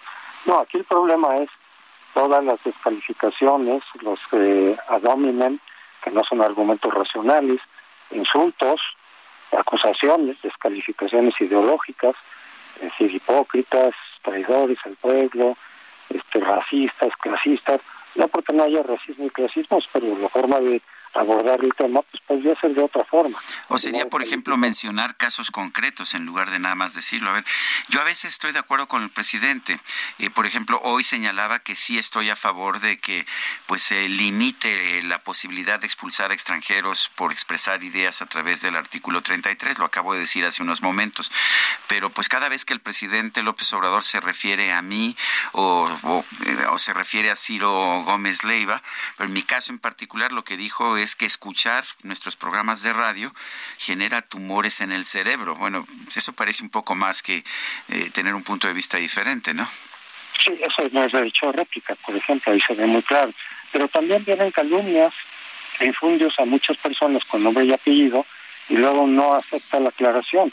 Se dice que si la senadora votó en contra de los programas sociales, se dice no.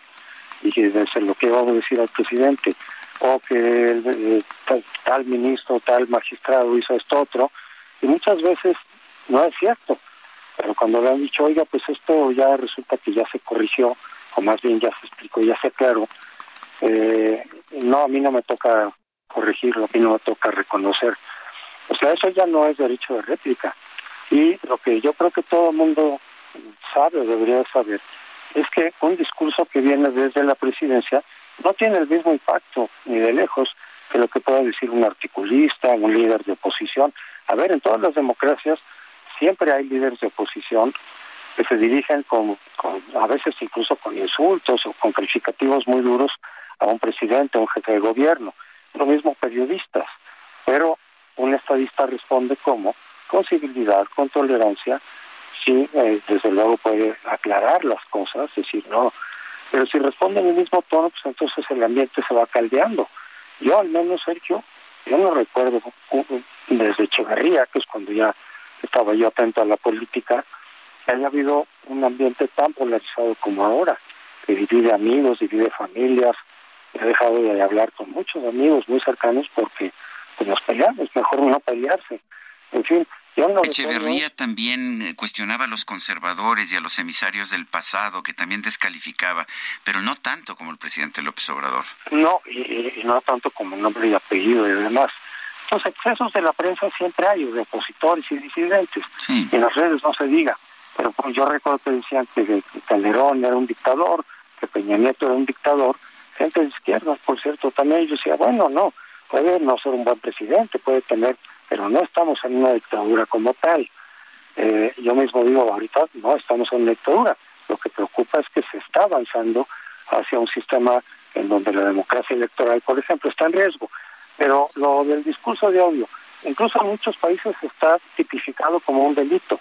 Incluso hay una iniciativa en el Congreso que puso una diputada de Morena para eh, penalizar el discurso de odio.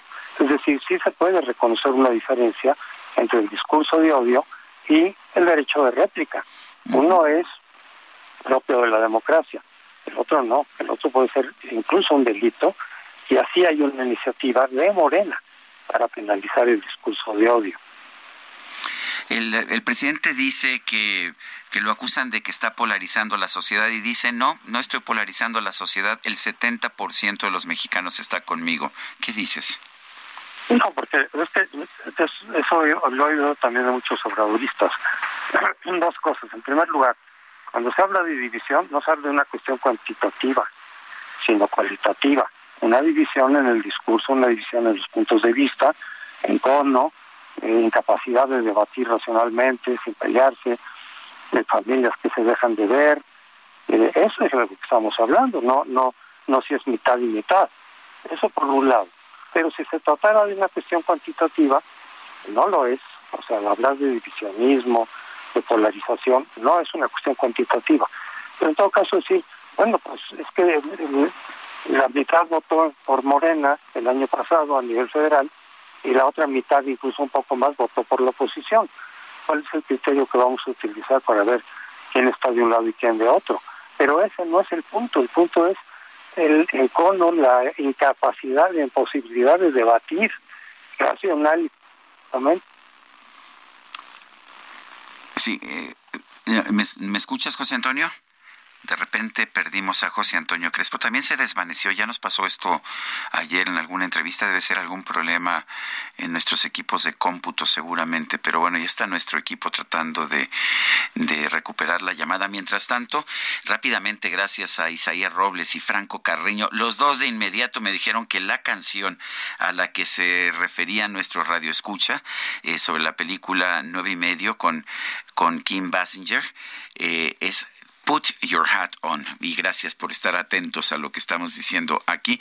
Eh, José Antonio, eh, de repente te empezaste a desvanecer, no sé si tú nos escuchabas, no sé por qué, seguramente algún problema técnico, pero el, eh, el, el, presidente parece que, que, no le interesa, de hecho, dejar de hostigar, dejar de acosar a, a quienes ve como sus adversarios o como, a quienes ve como sus enemigos. A Ciro Gómez Leiva eh, le, le, ofreció un mensaje de, solidaridad y dijo que nadie se merecía un atentado en su vida el lunes, pero dos días después lo estaba acusando de haber hecho un autoatentado. ¿Qué opinas de eso? Sí, pues es parte de eso mismo, seguir metiendo odio, seguir descalificando y que alguien que ha sufrido un atentado, aunque no sepamos de quién viene, por quién viene, desde luego que no digo que haya sido de del gobierno, incluso me parece un poco probable. Yo creo que es, es, muy lógico, es muy es muy evidente que no vino del gobierno, por supuesto que no. no. Sería muy irracional, en fin. Eh, yo, desde luego, no, no lo creo.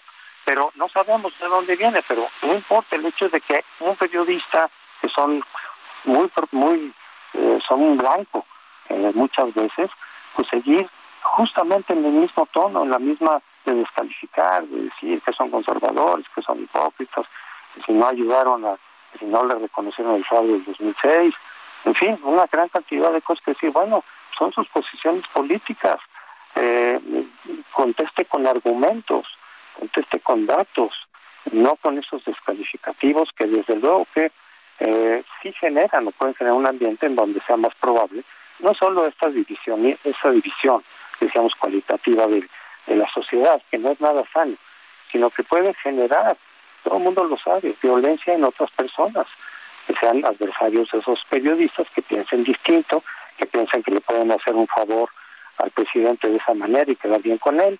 Pues hay mucha gente de un lado y del otro que pueden ser muy fanáticos y eventualmente incurrir en esos actos de violencia, de los dos lados, ¿eh?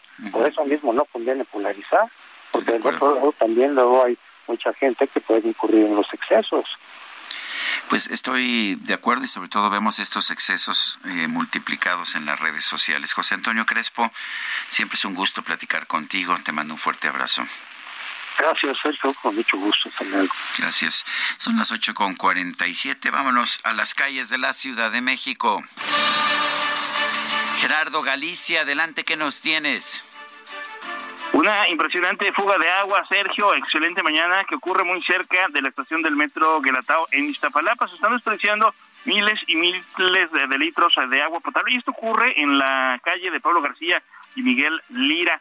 Esto para mayor referencia a una cuadra prácticamente de la calzada Ignacio Zaragoza. La colonia es Juan Escutia y de momento los vecinos ya se encuentran bastante molestos, no es para menos. La fuga se reportó cerca de las 10 de la noche del día de ayer. Hasta este momento no ha llegado personal del sistema de aguas de la Ciudad de México y son miles de litros de agua los que ya están desperdiciando. De hecho, el agua brota eh, desde prácticamente varios puntos, desde la coladera, desde el centro de esta calle de Pablo García, así que habrá que tomarlo en cuenta. Ya de manera eh, provisional, los vecinos decidieron cerrar esta calle para evitar mayor daño en la tubería, pero lo que sí urge es la presencia del sistema de aguas de la Ciudad de México, es muy cerca la estación del metro Guelatao, incluso bomberos para poder o tratar de cerrar las válvulas de agua y evitar el desperdicio de la misma. Por lo pronto, Sergio, el reporte de la vialidad realmente no está afectado, es tránsito local. Gracias, Gerardo Galicia. Y no es la única fuga de agua. Israel Lorenzana, cuéntanos dónde estás. Sergio, muchísimas gracias. Un gusto saludarte esta mañana. Estoy ubicado exactamente en Congreso de la Unión y el eje 3 Norte en su tramo Ángel Albino Corso. Aquí tenemos una fuga de agua. Desde la madrugada se están desperdiciando miles de litros de agua. Aparentemente en uno de los postes que está en el camellón central, un vehículo le pegó y bueno, pues esto también pegó en la tubería de agua potable. Son miles de litros los que se desperdician, ya se ha generado un encharcamiento considerable. Los automovilistas que vienen de la zona de Congreso de la Unión y van con dirección hacia Eduardo Molina tienden a detener su marcha, por supuesto, para evitar caer en un bache. Así que hay que manejar con mucho cuidado. La recomendación es utilizar la avenida Talismán o también, aunque distante, Victoria Oriente, esto con dirección hacia la zona de la avenida Ingeniero Eduardo Molina. Manejar con mucha precaución, Sergio la información que te tengo. Gracias, Israel. Hasta luego. Son las 8 de la mañana con 50 minutos. El gobierno de Perú declaró como persona non grata al embajador de México en Lima, Pablo Monroy. El gobierno de Perú ha acusado al gobierno de México, en particular al presidente Andrés Manuel López Obrador, de pues de tratar de incidir indebidamente en asuntos de política exterior de nuestro país. Stephanie Enaro es internacionalista, experta en geopolítica. Bueno, no solamente en eso, ¿eh? Stephanie Enaro es experta en campos de política nacional también, en muchos otros, pero me da mucho gusto hablar con ella sobre este tema internacional que tiene también que ver con nuestra política exterior y nuestros principios de política exterior. Stephanie, gracias por tomar nuestra llamada. Eh, ¿Tú ves que el gobierno de México haya tenido una actitud injerencista, como dijo el gobierno de, o el primer, nuevo primer ministro de, de Perú? ¿Está el presidente de la República pues violando el principio de no intervención? Antes que nada, muy buenos días, Sergio. Muchas gracias eh, por, la, por la invitación. Creo que es importante, Sergio, hacer una pausa y hacer una diferencia entre dos temas que parece que se están confundiendo.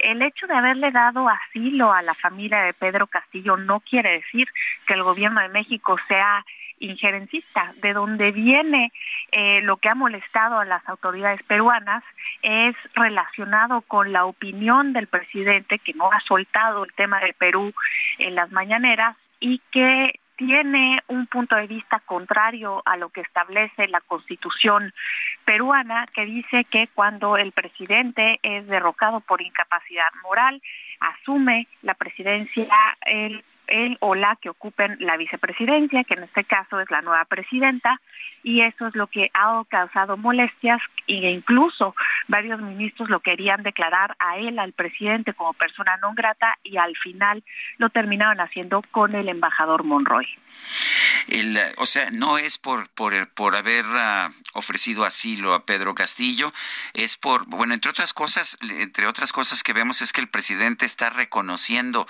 a Pedro Castillo todavía como presidente de Perú, ¿no es así? todavía como presidente eh, de Perú y está utilizando lo que está ocurriendo en Perú, Sergio, para traerlo a la narrativa nacional. Al final no es tanto que le importe lo que está pasando en Perú, sino cómo puede capitalizarlo, porque se repite el mismo discurso de las élites contra el pueblo y eso es precisamente lo que está usando, diciendo que las élites son las que han quitado a Pedro Castillo del poder y que algo así podría suceder aquí. Entonces prácticamente es algo que está siendo replicado eh, por varios gobiernos en la región, lo vemos con el gobierno de Bolivia, lo vemos con el gobierno de Argentina y México. Tampoco es la excepción y aquí es verdaderamente triste lo que está sucediendo porque México, una de sus doctrinas estrella en política exterior es la doctrina Estrada, que precisamente aboca por no ingerir en los asuntos domésticos de los países, hoy parece que esa brújula de esta doctrina Estrada se ha averiado y nuestro embajador ha sido expulsado. Eh, ¿tú, tú, ¿Tú piensas que está respetando el derecho de no intervención, el principio de la doctrina Estrada o los principios de la doctrina Estrada el presidente López Obrador? Me parece que no, porque no ha parado de opinar de los asuntos internos de Perú como si fueran prácticamente asuntos nacionales. Y es que hay una simpatía que es notable con Pedro Castillo. Lo vimos cuando justamente empezaba a ser investigado por casos de corrupción, lo apoyó desde la trinchera de la, de la mañanera, cuando empezaba a tener Perú problemas con, e, con la inflación, que hoy es de un 8.8%, mandó a alguien de su gabinete para ayudarlo. Y hoy justamente que el presidente o el expresidente de Perú intentaba disolver el Congreso para gobernar por medio de decretos, tal como lo hizo Fujimori hace 30 años, pues el presidente lo sigue apoyando diciendo que es una injusticia lo que pasó cuando la injusticia hubiera sido que el presidente hubiera atentado contra la democracia.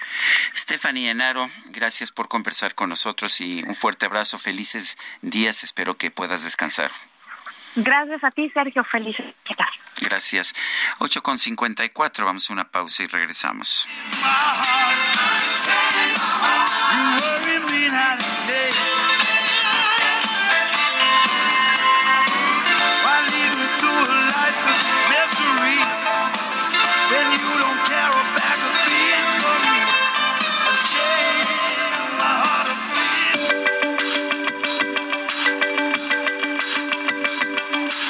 Sarmiento y Lupita Juárez quieren conocer tu opinión, tus comentarios o simplemente envía un saludo para ser más cálida esta mañana.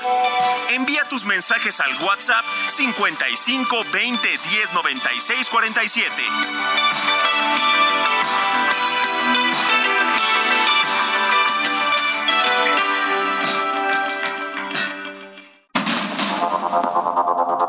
Continuamos con Sergio Sarmiento y Lupita Juárez por el Heraldo Radio.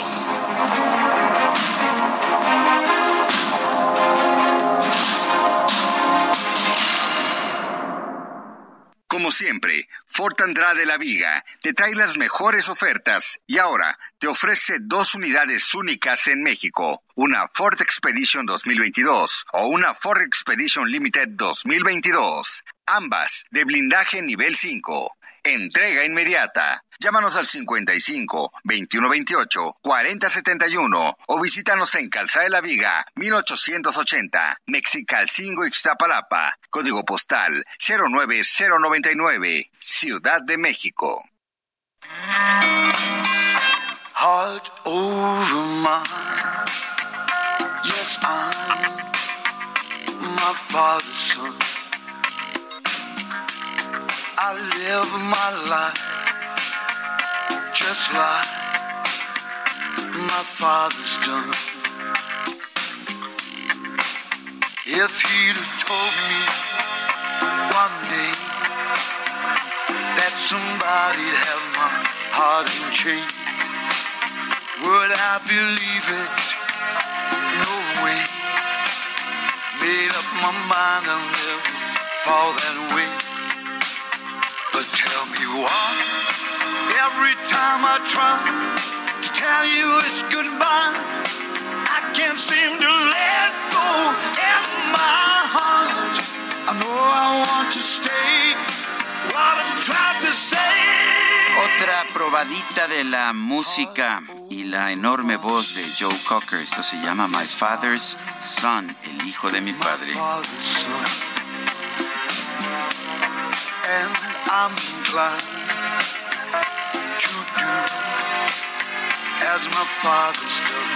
Son las nueve con dos minutos. Mensajes de nuestro público y algo que no entiendo. AMLO dice que no hay impunidad y cada rato señala los robos y abusos de los presidentes anteriores, pero nadie en la mañanera le hace ver que si él tiene pruebas de todo ello, ¿por qué no los enfrenta a un juez y propicia su impunidad? Es Gabriel quien firma esto. Sergio Sarmiento, ¿por qué afirmas que el atentado contra Ciro Gómez Leiva no fue del narco gobierno de López? Porque sería muy tonto, porque sería absolutamente absurdo y porque además no hay ninguna prueba de que el presidente o el gobierno o alguien en el gobierno hubiera ordenado el atentado. Eh, no, y, la verdad es que no hacer acusaciones sin pruebas más de esa magnitud me parece absolutamente insensato. Dice otra persona, buenos días Sergio, simplemente el presidente ha abusado de la comunicación en el poder y los medios y la sociedad no ha entendido que es su estrategia política. El problema es que todos los medios replican constantemente la sarta de tonterías y la falta de congruencia en todos sus discursos. Lo que se tiene que hacer es omitir todos esos discursos de descalificación y de caer en su juego. Ricardo Obando de la alcaldía Cuauhtémoc. Mucha gente nos ha dicho que pues que no deberíamos cubrir al presidente y yo pienso que es nuestra responsabilidad como medio de información, cubrir al presidente, cubrir también los puntos de vista de la oposición y nosotros vamos a seguir haciendo nuestro trabajo de manera responsable y con respeto a todas las partes, con respeto a la oposición y respeto también al gobierno y sobre todo al presidente de la República. Nueve de la mañana con cuatro minutos, vamos a un resumen de la información. En Soriana lleva carne de res para asar a 164.90 el kilo. Pierna de cerdo sin hueso fresca a 106 pesos el kilo. Ojito mate guaje a solo 19.80 el kilo. Y bacalao noruego desmigado a 249 pesos el kilo. Soriana, la de todos los mexicanos. A diciembre 26, aplican restricciones. Sobre el nombramiento del exgobernador Carlos Joaquín como embajador mexicano en Canadá, el presidente López Obrador señaló que le corresponde al Senado de la República aprobarlo, ya que él considera que hizo un buen trabajo en el Estado. el Senado de la República el que va a decidir. Eh, yo respeto tu punto de vista, yo tengo, pues, eh, ahora sí que tengo otro dato. yo sé, yo sé que y somos libres, somos libres. Este, yo creo que el exgobernador de Quintana Roo hizo este, bien su trabajo. La gobernadora de Quintana Roo, Mara Lezama, señaló que la derrama económica de 2022 en la entidad por la actividad turística rebasará los 18 mil millones de dólares, más que los 16 mil de 2019 antes de la pandemia. De 18.829.64 millones de dólares, con un total de habitaciones en el en nuestro destino, que aquí es importante decirlo, de 107 mil a 126 mil. En Quintana Roo se construyeron hoteles en medio de la pandemia. En Quintana Roo no se cerraron los aeropuertos, gran decisión, señor, porque hubo mucha derrama económica, porque hubo generación de empleos y hubo la oportunidad de que la gente pudiera tener trabajo. Bueno, por otra parte, el Instituto Nacional de Estadística y Geografía dio a conocer que la inflación general anual en México durante la primera quincena de diciembre se ubicó en 7.77%. El gobierno de Rumanía ha pedido explicaciones a México por negar la entrada sin motivo aparente a varios ciudadanos rumanos que llegaron al país en avión, según un comunicado remitido por el Ministerio de Asuntos Exteriores del país. Ya queremos pastel, ya queremos pastel, aunque sea un pedacito, pero queremos. Pues fíjese, usted, una mujer mexicana, elaboró dos mil pasteles por encargo a un cliente que finalmente no llegó a reclamarlos. Qué coraje se podrá usted imaginar. Esta mujer pensó que iba a perder toda su inversión, pero contó su historia en redes y la preocupación se acabó, ya que se vendió todo el producto y hasta tuvo que tomar nuevos pedidos. Queremos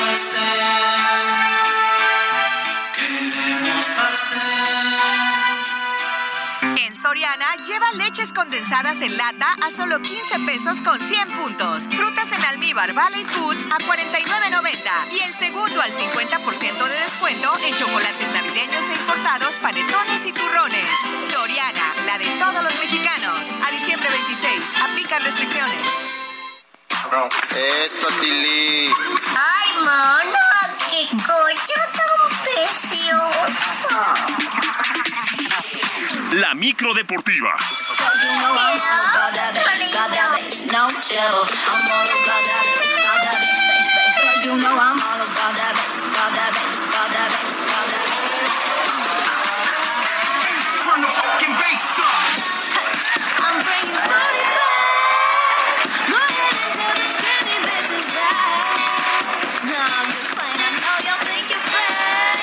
Ya está con nosotros Julio Romero. ¿Cómo estás, mi queridísimo Julio? Muy bien, muy bien, querido Sergio, amigos del auditorio, qué placer saludarles. Ya sabes que el amigo es una fiesta. Así ya es. es. Navidad, creo que desde julio. Nosotros ya nos Nosotros desde, desde siempre, pero ya estamos, este, empieza poco a poco a bajar la, la, pues la información deportiva. Claro, ahora sí sigue la NFL hasta, hasta enero.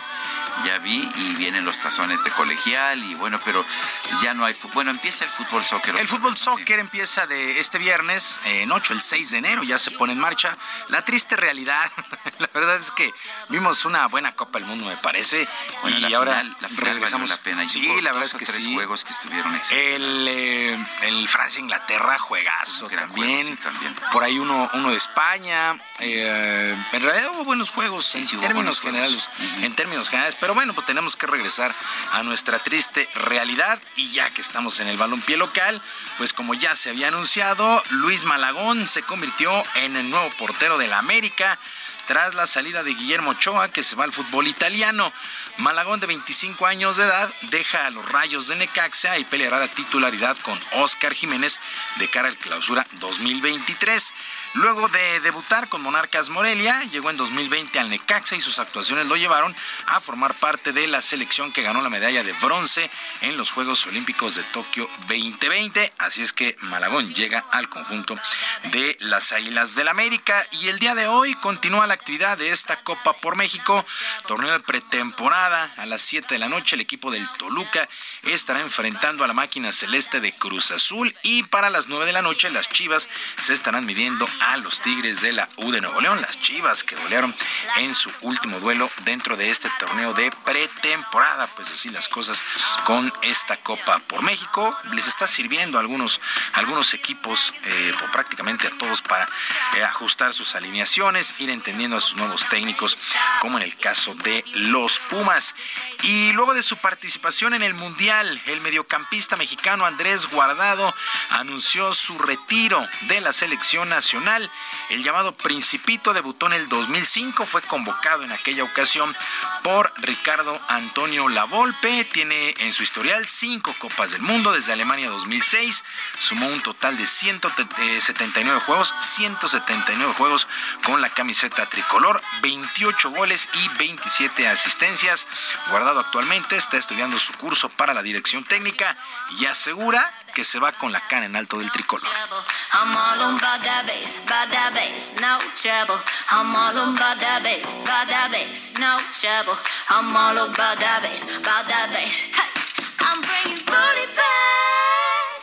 Bueno, cada quien lo toma como, como lo analiza como quiere, ¿no? A muchos les aparecerá mal y verán el lado negativo de las cosas y a muchos otros les verán el lado positivo. La verdad que yo tampoco estoy como para juzgar o para dar un análisis sobre ello, ¿no? Yo simplemente traté de trabajar durante estos 17 años que llevo de carrera al máximo nivel, estar siempre vigente y, y después lo que, vuelvo a repetir, lo que he conseguido a nivel individual, pues es consecuencia de uno de su trabajo. Andrés Guardado, uno de los símbolos de, en últimas fechas de la selección, pues ya se despide de el tricolor. Eh, en otras cosas, el estado de salud del astro brasileño Pelé continúa siendo delicada, así lo informó un comunicado del hospital Albert Einstein. Pelé recibe tratamientos para controlar afectaciones renales y cardíacas, aunque su problema oncológico presenta algunos avances, ligeros avances. Está internado desde hace tres semanas para tratar complicaciones de este cáncer de colon y ha superado una infección respiratoria. Pasará la Navidad internado, se agregó en este informe médico por parte del hospital. Pelé, Pelé sigue, sigue delicado de salud, mm, no, hay, no hay mejora y pues este es un comunicado del del propio hospital Albert Einstein. No son sus familiares, no es la prensa, es el propio hospital Albert Einstein que sigue reportando delicado a Pelé. Y esta noche, esta noche se pone en marcha la semana 16 en el fútbol americano de la NFL, la temporada regular. Los Jaguares de Jacksonville estarán enfrentando a los Jets. A este compromiso, los Jaguares llegan con récord de 6 ganados y 8 perdidos. Los Jets tienen 7 y 7. Estos Jets que arrancaron muy bien la campaña, tuvieron un inicio que sorprendió a todos, pero dicen que ya regresaron a su realidad. 7 y 7, todavía con alguna ligera esperanza playoff. El equipo de los Jets en el último último duelo entre estos equipos, el equipo de los Jets venció 26 a 21 a Jacksonville justamente el 25 de diciembre del año pasado. 25 de diciembre del 2021 fue el último enfrentamiento entre los Jets y los Jaguares con triunfo para los neoyorquinos y esta noche de nueva cuenta se vuelven a ver las caras y la directora general de la CONADE, Ana Gabriela Guevara, fue la invitada especial para la entrega de los premios a lo mejor del deporte en la Ciudad de México. En el marco de esta ceremonia, la ex velocista señaló que no ha, sido, eh, no ha sido llamada para colaborar en el proyecto promotor de México para presentar la candidatura rumbo a los Juegos Olímpicos del 2036 o el 2040. Ana Guevara señaló que previo a esta candidatura hay que trabajar por el deporte interno y trabajar de la mano de quien lo solicite.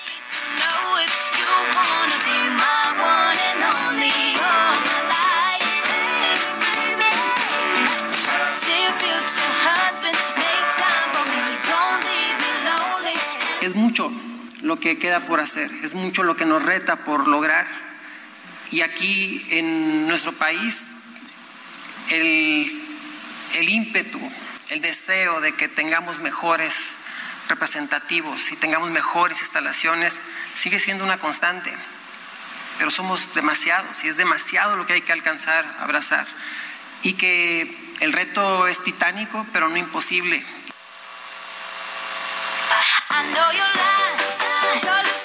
Pues ahí las palabras de Ana Guevara, que pues a regañadientes tiene que apoyar esta, esta idea de traer los Juegos Olímpicos. Me parece una pues eh, muy arriesgado. No hay, me parece que no hay ni la economía ni para el 2036, ¿eh?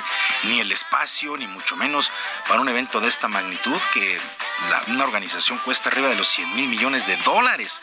Entonces, la verdad es que se ve, se ve bien complicado, pero por lo pronto el canciller Marcelo Ebrard y Marijosa Alcalá, presidente del Comité Olímpico Mexicano, sí lo ven viable. Bueno, habrá que esperar pues cuál es la cuál es, cuál es el proyecto, ¿no? ¿Quién va a poner el dinero? Y además, deja tú el dinero, se consigue. ¿Dónde construyes una villa olímpica en la Ciudad de México? Para hacer, o los escenarios, los tenerlos, los nuestros escenarios son bastante viejos ya. Son los máximos desde México 68, a muchos no se les ha dado mantenimiento, en fin, otros ya los tiene la iniciativa privada, en fin. Eh, yo lo veo, lo veo muy complicado, pero bueno, pues prometer dicen que no empobrece.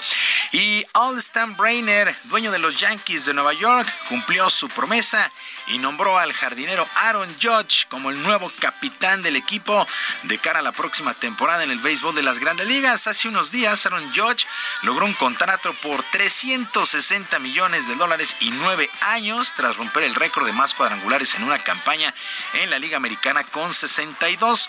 Durante la gestión de la familia Steinbrenner, los muros de Manhattan han tenido seis capitanes. ¿Qué nombres, eh?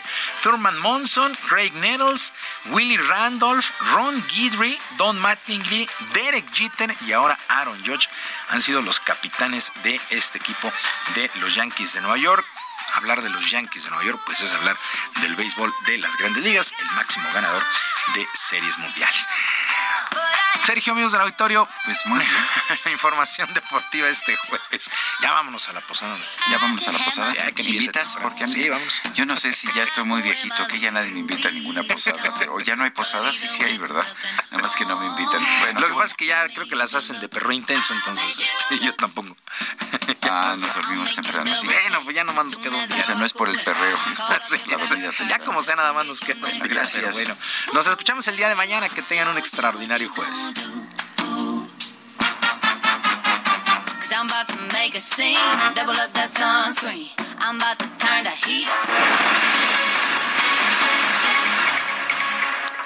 Son las 9 con 17, cerca de 178 mil derechohabientes del Infonavit que tienen créditos de vivienda en el Estado de México tienen la posibilidad de reestructurar sus adeudos con el programa de responsabilidad compartida compartida. Daira Vergara es delegada regional del Infonavit en el Estado de México. Gracias por tomar nuestra llamada. Daira, cuéntenos acerca de este, esta posibilidad de reestructura de adeudos de este programa Responsabilidad Compartida. ¿Quiénes califican? ¿Qué tal? Muy buenos días a eh, Sergio y a todos, eh, a todas y todos que, nos escuchan. Pues aquí muy contenta de, de poderles compartir este programa estelar del Infonavit, que es responsabilidad compartida y como tú bien lo comentabas, es un programa que tiene como finalidad ofrecer la posibilidad de que las personas que tengan un crédito puedan cambiarlo de veces de salarios mínimos a pesos. Eh, ¿Esto qué, qué implica? no eh, uno Número uno, se congela la deuda. ¿no? Digamos, si tuvieras una deuda de 300 mil pesos, pues este eh, con este programa y nosotros sabemos que el próximo año va a aumentar en un 20 por, en un 20% el salario mínimo ya anunciado por el presidente de México y la secretaria alcalde este aumentaría para el 2023 no y, y entonces qué implica responsabilidad compartida pues esto congelar la deuda y puede ser este las siguientes opciones. Puede puede ofrecerte el programa una quita o descuento al saldo total una reducción en el pago mensual y una reducción en la tasa de interés. Dependiendo de las condiciones del crédito, se ofrece eh, una de estas opciones, dos o las tres opciones. Ajá. Entonces, pues es muy importante aquí decir que en esta parte las tasas de intereses que, que se ofrecen van de 1, imagínate, 1% a 10.45. Entonces, pues es un programa muy, muy noble. Nosotros estamos eh, y agradecemos muchísimo este espacio promoviendo con todos los mexiquenses y con todas las mexiquenses que puedan eh, ingresar en, en sus en su perfil del Infonavit, en su perfil crediticio con nosotros, que es en mi cuenta .infonavit.org.mx para revisar si son si son candidatos a optar por responsabilidad compartida. Como tú bien lo dijiste en tu introducción, acá en el Estado de México más de 178 mil mexiquenses pueden optar por este por este gran programa. Aquí comentarte, Sergio, que este pues eh, lo que hay que decir es que cada crédito es una historia, cada crédito tiene sus propias condiciones, tiene su propia trayectoria, ¿no? Trayectoria de pago. Entonces, por ello es que cada crédito va a tener una solución específica. Eso sí hay que decirlo, ¿no? Entonces, ningún crédito va a ser igual a otro. Y eso lo vemos pues en todas las opciones que tenemos y que se han este, puesto sobre la mesa de muchas de las personas que vienen con nosotros. Entonces, eh, algo también de decir que eh, lo que, que quienes pueden acceder a responsabilidad compartida. No importa que tenga saldo pendiente, no importa la antigüedad del crédito, tampoco la edad del acreditado, el número de meses sin pago, el monto original del crédito y el estatus eh, el estatus contable. Esas condiciones no importan para que tú puedas aplicar responsabilidad compartida. Ahora, ¿cuáles, ¿cuáles son los créditos que no aplican? Bueno, créditos que eh, eh, son otorgados con bancos o entidades financieras. Esa es la primera, ¿no? Créditos con alguna marca o próximos a liquidar. ¿Qué es lo que pasa? Como yo decía, este, no todos los créditos son iguales. Entonces, hay créditos, por ejemplo, que ya están próximos a, liquidarse. ¿Y qué es lo que te conviene? Ah, recordemos que el instituto, al ser un instituto, eh, una banca social, te ofrece la posibilidad de que tengas beneficios sociales, ¿no? digamos que tú ya estás eh, por cubrir eh, casi, el, eh, ya solo te queda de cubrir el 25% de tu crédito, bueno, si estás en ese supuesto, se te ofrece un descuento del 50% para que tú puedas liquidar tu crédito. Entonces, pues ahí definitivamente te conviene mucho más liquidar tu crédito, ¿no? Que optar por responsabilidad compartida. Y, y algunos otros créditos que no aplican son créditos con proceso judicial, que, que tengan eh, eh, esta, esta característica. ¿no? Precisamente pues, porque hay tanta variedad de créditos, ¿qué tiene uno que hacer? ¿Cómo se entera uno que le conviene a uno más? Pues eh, ingresar, yo les yo los invito a que ingresen en mi cuenta.infonavit.org.mx que eh, para para ingresar se necesita el número de seguridad social, la CURP, el RPC. Quienes no tengan esta posibilidad, crean una contraseña, eh, eh, crean su, eh, verifican más bien datos personales y, y pueden ingresar a la cuenta. En la parte, en la parte superior hay una ventana que dice responsabilidad compartida, así es, es muy colorida, es rosa. Entonces ahí, si le dan clic, ahí pueden ver cuáles son las opciones. Y es bien interesante lo que lo que tú nos preguntas porque eh, ahí mismo el sistema te da te da te da una o dos opciones o tres incluso, pero depende de la historia de tu crédito. No te puede ofrecer una mensualidad más baja este, y, un, y una reducción de interés a lo mejor no tan baja o una mensualidad igual a la que tienes y una reducción de interés más alta. Dependiendo de, del crédito, son las opciones que te ofrecen. Entonces, pues esa es la, la manera. Nosotros también decirles que estamos ahorita eh, pues con las puertas abiertas para recibirlos aquí en nuestros centros de servicio en Toluca, Tlanepantla y en Cuautitlán Izcalli. Y bueno, pues este, atentos a que, a, que, a que vengan y les podamos apoyar si tienen alguna duda, pero lo pueden hacer desde la comodidad de su casa. Daira Vergara, delegada regional del Infonavit en el Estado de México, gracias por conversar con nosotros. Muchísimas gracias, Sergio. Hasta luego. Son las nueve de la mañana, nueve de la mañana con veinticuatro minutos. Recibo un mensaje del señor Carlos Aranda González de Querétaro. Quisiera reportar que Seguros Monterrey New York Life no quiere responder ante la enfermedad de mi hijo de dos años, quien fue diagnosticado con leucemia hace aproximadamente tres semanas, tiempo desde el cual solo nos ponen trabas y pidiendo papeles que ya se mandaron o se les ocurre pedir algo nuevo para seguir retrasando el proceso mientras la cuenta de los sigue creciendo. Cabe recalcar que siguiendo las cláusulas y por el tipo de seguro que pagamos, este debería cubrir el tratamiento de mi niño. Hemos hablado y supuestamente nos marcará una persona capacitada para decirnos si falta algo y no seguir prolongando, pero no tenemos respuesta y el tratamiento y quimioterapias no pueden esperar. Ojalá que en Seguros Monterrey respondan a esta llamada. Vamos a una pausa y regresamos.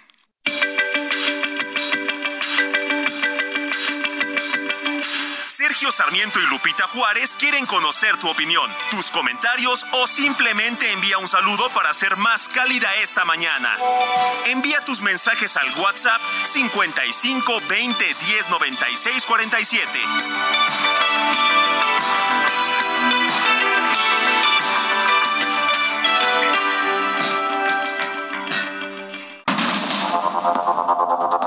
Continuamos con Sergio Sarmiento y Lupita Juárez por el Heraldo Radio.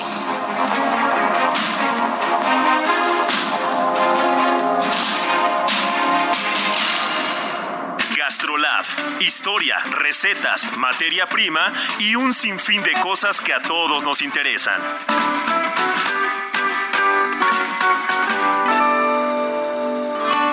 Hola amigos del Heraldo Radio, soy el chef Israel Arechiga. Y de dónde más si no es de Gastrolab para compartirles una receta bárbara de una ensalada muy diferente. Por si quieren cambiarle un poquito a lo de toda la vida, la ensalada de manzana o esta pastita fría y hacer algo diferente y sobre todo muy sano. Y estamos hablando de una ensalada de trigo tierno o de couscous. Para esto vamos a requerir una taza seca de trigo tierno, tres tazas de agua, sal y pimienta, media cebolla bien picadita, pimiento rojo, una taza de champiñones igual picados muy muy finos, una cucharada de aceite de oliva y la parte que le va a dar muchísimo sabor. Dos cucharadas de aceite de oliva y dos de jugo de limón únicamente para macerar y darle este sabor a todo el trigo y a la mezcla. Vamos a preparar el trigo evidentemente hirviéndolo con agua y sal y en este caso vamos a usar las tres tazas de agua para la taza de trigo. Uno de los tips que les puedo dar es que únicamente lo hiervan y lo tapen y lo pueden apagar y con ese calor se va a seguir haciendo todo el trigo para que quede muy suave. Ahora sí mezclamos todo lo demás en frío y tenemos una receta muy diferente y riquísima. En Soriana, esta Navidad lo damos todo. Aprovecha hasta un 50% de descuento en toda la juguetería y montables. Y además, 70% de descuento en todos los artículos navideños. Sí, 70% de descuento en artículos navideños. Soriana, la de todos los mexicanos. A diciembre 26, excepto pinos naturales y nochebuenas. Aplican restricciones.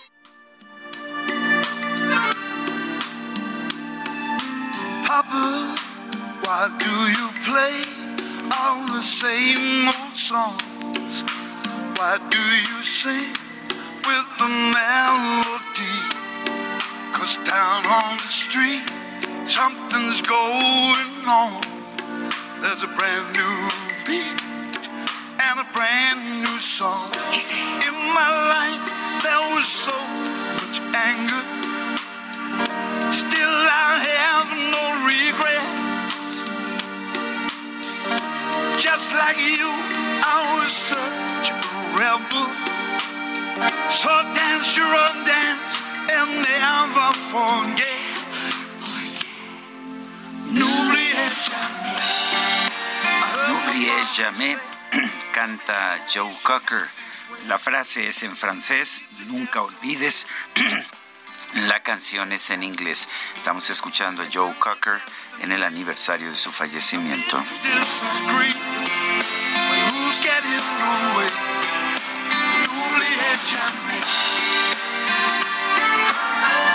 9 con 33 minutos. Buen día, Sergio. Perdón, pero no entiendo por qué dices que respetas al presidente cuando cada vez que puede habla mal de ti y de forma majadera. Eso no habla bien de una persona, por muy presidente que sea. Si insulta a la gente desde Palacio y en forma abierta a toda la República, ¿qué respeto se le puede tener a esta persona que insulta un día sí y otro también? Yo respeto al presidente porque es el presidente de la República. Lo respeto como persona. Lo conozco desde hace mucho tiempo. Creo que políticamente eh, ha tomado decisiones incorrectas, hay otras que han sido correctas y creo que esta tendencia que tiene de insultar y descalificar a quienes piensan diferente a él es incorrecta y critico esas, ah, esa tendencia, pero eso no significa que yo le falte el respeto al presidente, eso no lo voy a hacer nunca. Dice Sergio, muy de acuerdo en que los medios cubran lo que hace el presidente. Lo que yo sugiero es que no usen el lenguaje que él usa y con eso modifica opiniones y manipula. No decir 4T, sino la gestión o el gobierno de AMLO. Nunca usar fifis y chairos. Decir seguidores y opositores a AMLO. No generalizar su lenguaje. Saludos desde Torreón. Soy Patti Medina. La verdad es que yo pienso que la forma en que nosotros reportamos las palabras del presidente es la correcta y muchas veces hay que escuchar al propio presidente. ¿Cómo vamos a poder decir que el presidente insulta o descalifica si no escuchamos sus propias palabras y nosotros tratamos de suavizar Dice otra persona, soy licenciado en Derecho. La Constitución exige como requisito para ser ministro de la Corte la probidad, lo cual fue violado en el caso de la ministra. Solo con el cotejo de la tesis se corrobora. Gracias, soy Isabel Guerra. Son las nueve con treinta y cinco. La Fundación Quiera lleva a cabo la décima edición de su campaña de procuración de fondos en cajeros automáticos. Carmela Pires es directora de Fundación Quiera, está en la línea telefónica. Carmela, qué gusto, buenos días. Cuéntanos eh, cómo podemos apoyar los esfuerzos de Fundación Quiera. Hola Sergio, muy buenos días y gracias por el espacio. Como bien mencionas, estamos en nuestra décima campaña de procuración de fondos en cajeros automáticos del primero de octubre al 30 de abril de 2023 estará esta campaña en Citibanamex, Multiva, Banbajío, Bancoppel, BBVA, ICBC y MIFEL. Entonces, eh, lo que queremos decir es que todos eh, tengan claro que al sumarse están confiando en el futuro y apoyando el futuro de miles de niños y niñas jóvenes de nuestro país. El, e, exactamente a quienes apoya la Fundación Quiera. Sé que es una fundación de segundo piso, la gente no entiende bien eso. Cuéntanos. Exactamente, somos una fundación que se conoce de segundo piso, lo que quiere decir es que no atendemos de manera directa a los beneficiarios finales. Nosotros financiamos a las instituciones que atienden a los niños, niñas y jóvenes. Lo que hacemos es apoyarlas para el fortalecimiento de estas organizaciones a través del financiamiento de proyectos, eh, capacitaciones, redes y alianzas. En este momento tenemos una red de 53 organizaciones en 18 estados de la República. ¿cómo, ¿Cómo ha sido el año para Fundación Quiera? ¿Qué tanto han apoyado? ¿A quiénes han apoyado? ¿Cuáles son las cifras de este 2022? Mira, en 2022, o sea, hemos tenido un año, bueno, intenso, pero muy, muy fructífero en términos de apoyos a las instituciones.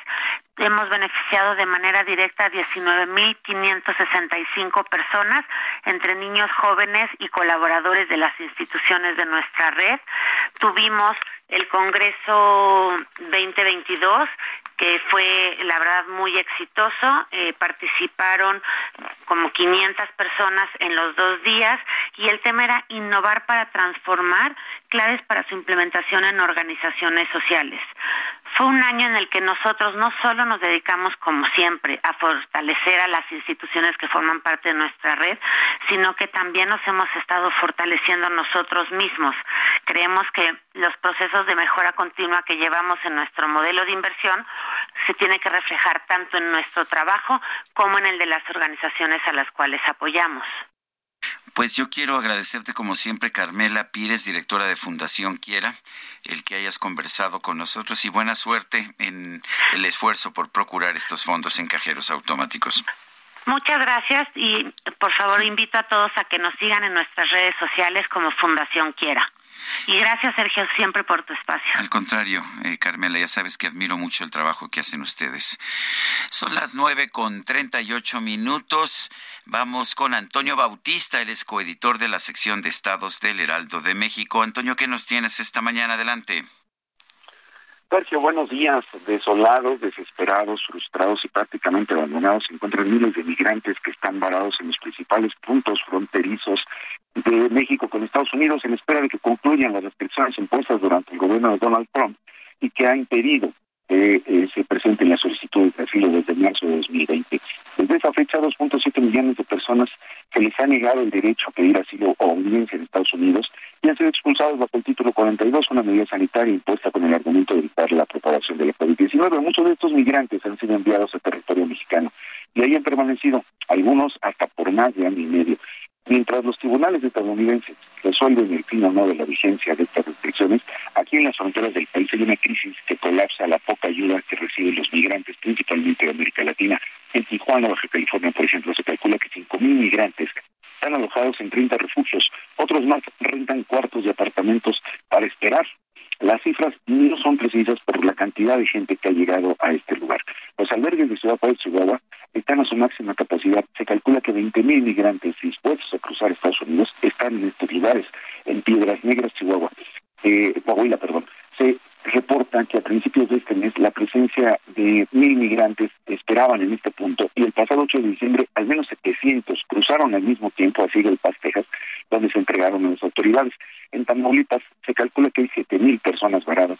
Ayer unas 200 se lanzaron a cruzar el río Bravo en los Tamaulipas para solicitar quedarse en el país del norte. La frontera sur también está colapsando. Miles de migrantes eh, ingresan todos los días por este punto y están ocasionando que se genere una crisis que no se ha visto en décadas en esta en esta comunidad. La Comisión Mexicana de Ayuda a Refugiados, la Comar en Tapachula, anunció que tiene un promedio de 80 mil solicitudes de asilo, una cifra récord hasta el momento porque concentra este municipio 70% del total de solicitudes a nivel nacional de este año, que hasta noviembre sumaban 111.257 solicitudes de personas de todas las nacionalidades pero que aún así las personas que provienen de Honduras son las que mantienen el primer lugar de solicitudes. Los albergues en esta localidad están a 400% de su capacidad. Algunos de estos lugares pueden recibir eh, normalmente hasta 140 personas, pero hay asignados hasta 480 en uno solo de estos lugares.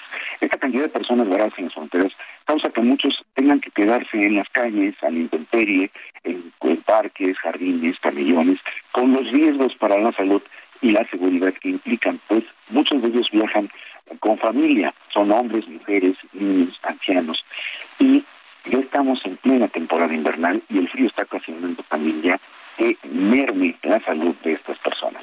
Además, conseguir alimentos y otros insumos como ropa, baños, se complica para los migrantes porque no alcanzan la poca ayuda que están recibiendo. Hay una verdadera crisis humanitaria por la migración, Sergio, y, y se ha vuelto urgente que las autoridades tomen en serio este problema que está ya colapsando las fronteras de muchas maneras. Ese es el panorama que tenemos en nuestro en. Antonio Bautista, muchísimas gracias. Gracias, buenos días.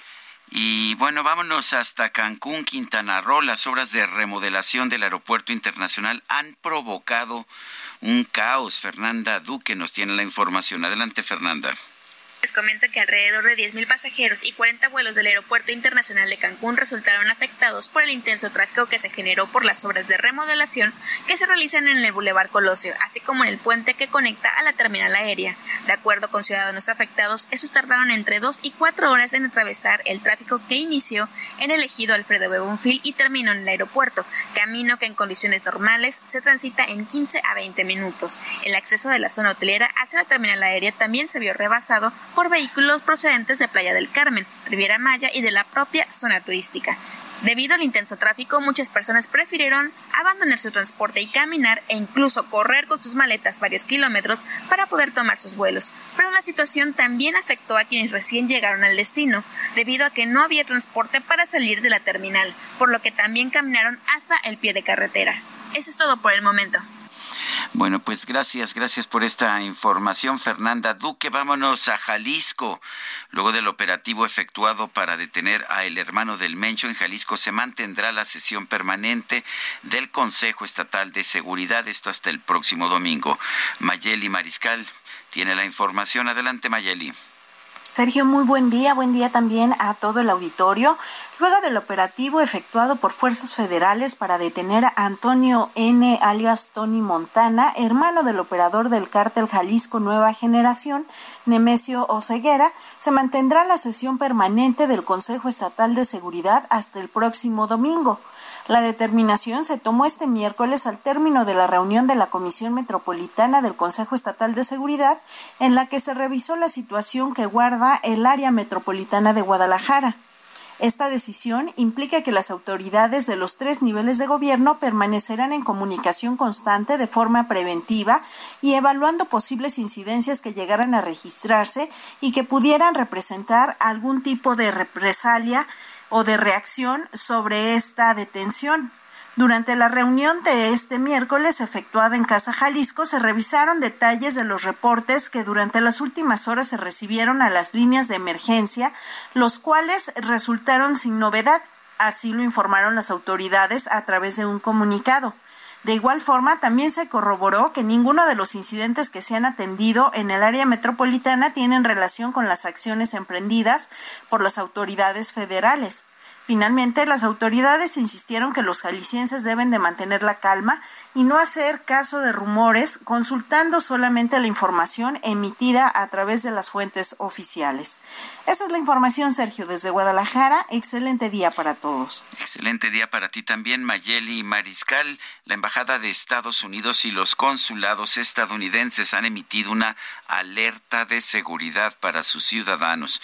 Les piden que extremen precauciones ante posibles hechos violentos en Jalisco que podrían detonarse por la detención de Antonio Oseguera Cervantes, el hermano del líder del cártel Jalisco Nueva Generación, El Mencho.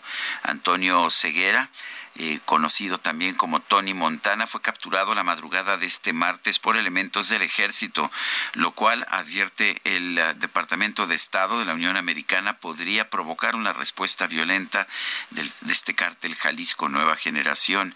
Eh, ante esta posibilidad, las autoridades estadounidenses están alertando a sus ciudadanos, sobre todo a quienes permanecen en Jalisco, pues que actúen con precaución. El Estado de Jalisco ha utilizado una alerta de seguridad en todo el estado y aumentó la presencia de seguridad en el área metropolitana de Guadalajara. Luego del arresto reportado de un miembro del cártel existe la posibilidad, es lo que dice el comunicado de la embajada y los consulados, existe la posibilidad de conflictos entre la policía y elementos criminales. En Culiacán, tres hombres fueron asesinados a balazos. Manuela Cebes, cuéntanos. Sí, una jornada violenta se registró la madrugada de este jueves Culiacán, Sinaloa, donde tres personas fueron asesinadas a balazos en distintos hechos. Fue cerca de las cuatro de la mañana cuando dos hombres que hasta el momento no han sido identificados fueron ejecutados en la colonia centro de Culiacán. Las víctimas viajaban en una camioneta Ford Escape modelo 2012 sobre la calle Teófilo Norris, esquina con Miguel Hidalgo, cuando fueron sorprendidas por sujetos desconocidos y atacadas a balazos. Minutos más tarde, cerca de las 4.30, con muy pocos minutos de diferencia, otra persona fue localizada sin vida, pero en el otro extremo de la capital sinaloense, el tercer cuerpo sin vida fue localizado en la carretera La Costerita y presentaba varios impactos de bala. Estos hechos eh, coinciden a unas horas del operativo efectuado por personal de la Sedena en un rancho llamado Palapa, llamado Bellavista, donde se logró asegurar al menos dos camionetas, se hablaba de personas detenidas, sin que hasta el momento se haya confirmado por parte de las autoridades. Es la información. Bueno, pues gracias Manuela Cebes y vamos ahora, vamos ahora a la Ciudad de México. Fueron vinculados a proceso tres personas involucradas en el triple homicidio de la colonia Roma. Carlos Navarro, cuéntanos.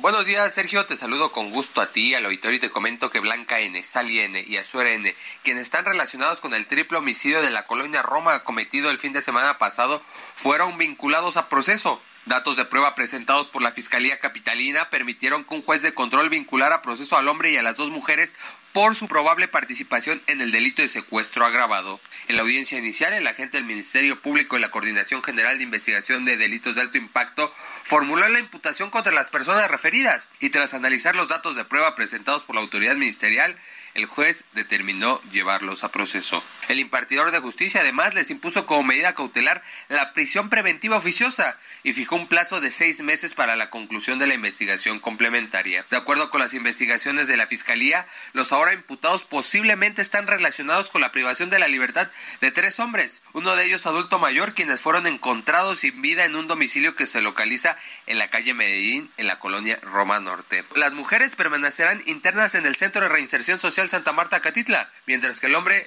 seguirá en el reclusorio Oriente. Sergio, la información que te tengo.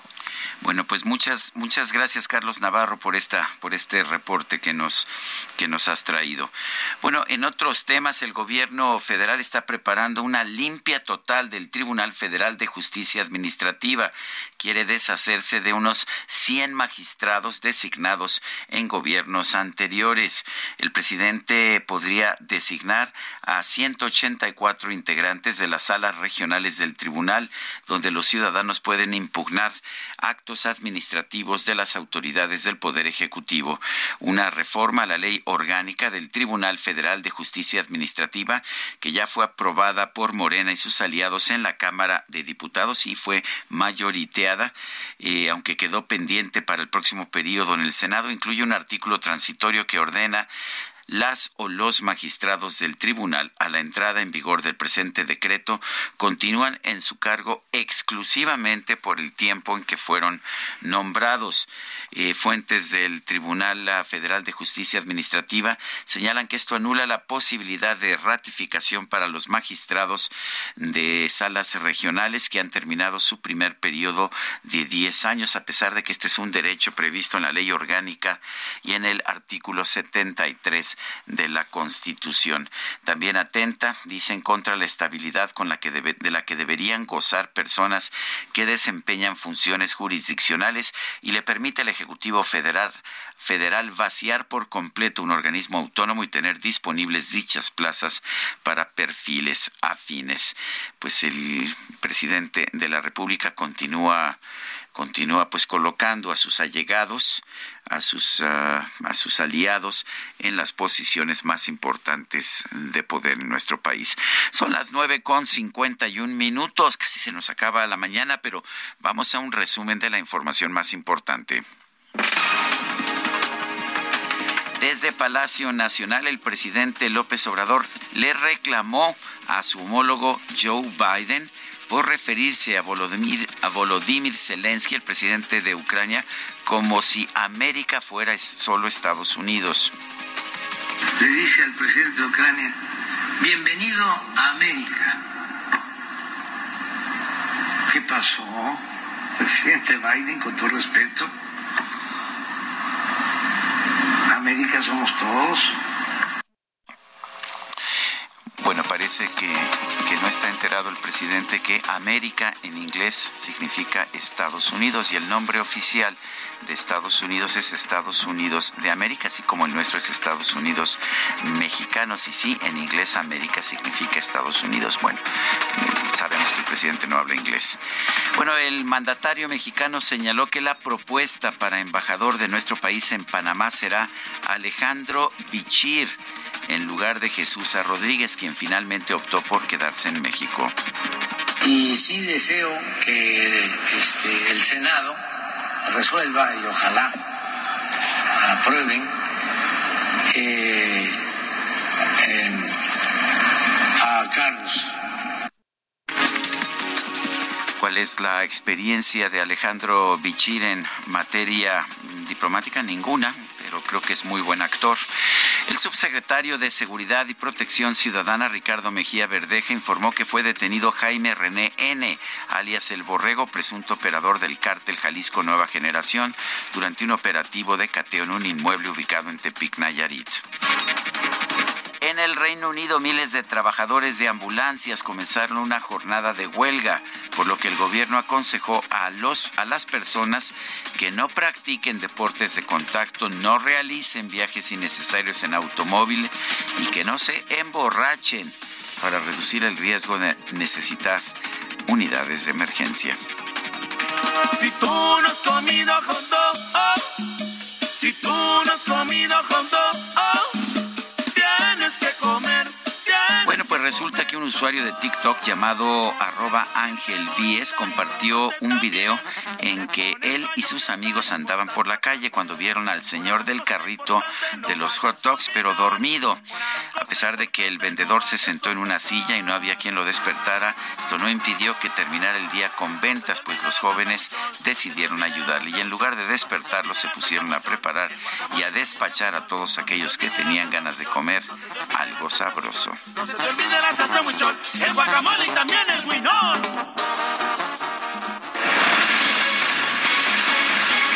Se nos acabó, se nos acabó el tiempo.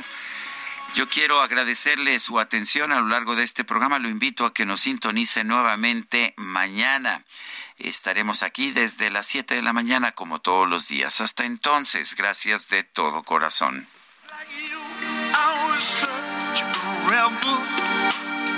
So dance your own dance and never forget. n'oubliez jamais. I heard my father say, every generation has its way. I need to disobey. N'oubliez jamais. It's in your destiny. I need to disagree. But who's getting in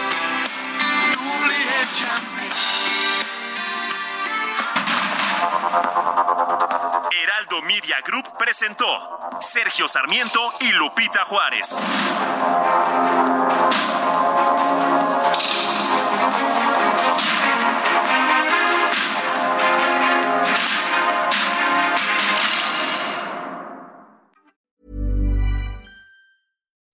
When you make decisions for your company, you look for the no-brainers. If you have a lot of mailing to do, stamps.com is the ultimate no-brainer. Use the stamps.com mobile app to mail everything you need to keep your business running with up to 89% off USPS and UPS. Make the same no-brainer decision as over 1 million other businesses with stamps.com. Use code PROGRAM for a special offer. That's stamps.com, code PROGRAM.